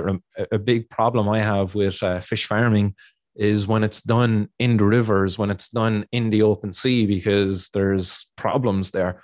I love aquaponics because it actually does fish farming in a way in which it doesn't actually devastate the, the local uh, fish economy because uh, it's it's not actively in there invading their space. Um, so that's another great thing about it. Um, I, I really love that it's it's, uh, it's something I'd love to to be able to to be more involved with here. I wish, you know, I, I have a lovely polytunnel out the back garden. I've got a duck and a couple of chickens out there at the moment.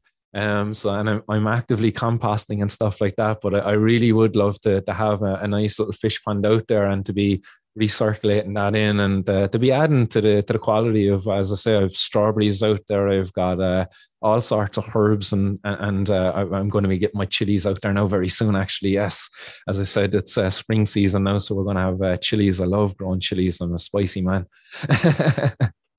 Um so we're going to be getting those but I, would love to have the fish out there. But but apparently um as we, we were talking beforehand uh the uh it, it seemed to be um harmful practice to the fish or something like that. It was it was a funny one, yeah. Uh, we were talking about it earlier. Uh, the, the the environmental uh, the the the, uh, the animal husbandry guys here. Uh, they, they have a problem with using aquaponics uh, for producing fish um, because it's uh, it's it's not seen to be um, ethical towards the uh, handling of the fish or something like that. Like you know, we're going to be killing them, eating them.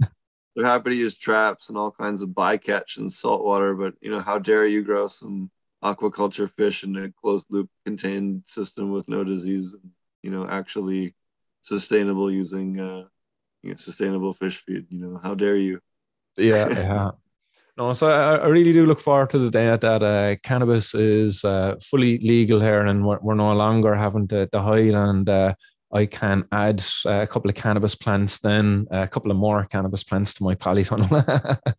Because um, I'm, not, I'm not going to really lie. Like I, have I've often lied about it in the past and kind of been like, "Oh yeah, my friend grows," but look, I've despite my activism and my, my public out, out outspokenness on this issue, like I, I still do continue to, to grow cannabis and uh, I will continue to grow cannabis and I won't stop. I'm going to do it in my, my home and I'm going to do it in my garden and I'm going to do it in other places as a guerrilla gardener too and I encourage others to do it as well. You know, I'm growing your own cannabis. It's a, it's a very empowering uh, affair and it does it is a gateway drug actually um, but it's it's not a gateway drug to other drugs it's actually a gateway drug to other vegetables and stuff like that because once you start growing cannabis, you're going to want to start growing thyme, oregano, parsley, and every other bloody thing in between as well, you know. um, so yeah, I, I won't lie, I, I, I will be adding some cannabis plants out there as well. I'll be using some autoflowers uh, out into the polytunnel there very soon. Oh, you're muted there again.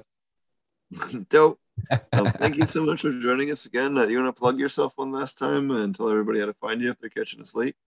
Yeah, yeah, Martin's World, uh, martinsworld.ie uh, is probably the best place to go. And up there, you'll find all of the social links uh, and choose your poison, whichever one you, you prefer to go to. The only one that I don't have up there, actually, I think, is TikTok, actually. Um, so if you're on TikTok, you're going to have to find me by Martin's World. I'll, I'll add TikTok to, to the to the to the data I there later at some stage, and my daughter will be delighted. there you go, and you can find uh, links to all his socials up there at the top right of his website. Yeah, exactly. And as I said, uh, I will be very active over the coming months, so uh, it will be uh, worthwhile to subscribe to the YouTube. Uh, it's probably where uh, I'll be most active. Oh yeah.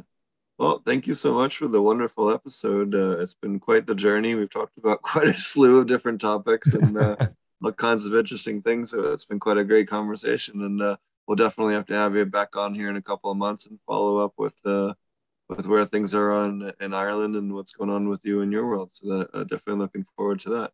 Um, yeah, any anytime. And uh, again, thanks very much for affording me the opportunity to, to speak to your audience. Uh, I hope people enjoyed the conversation and uh, I hope my accent wasn't too thick.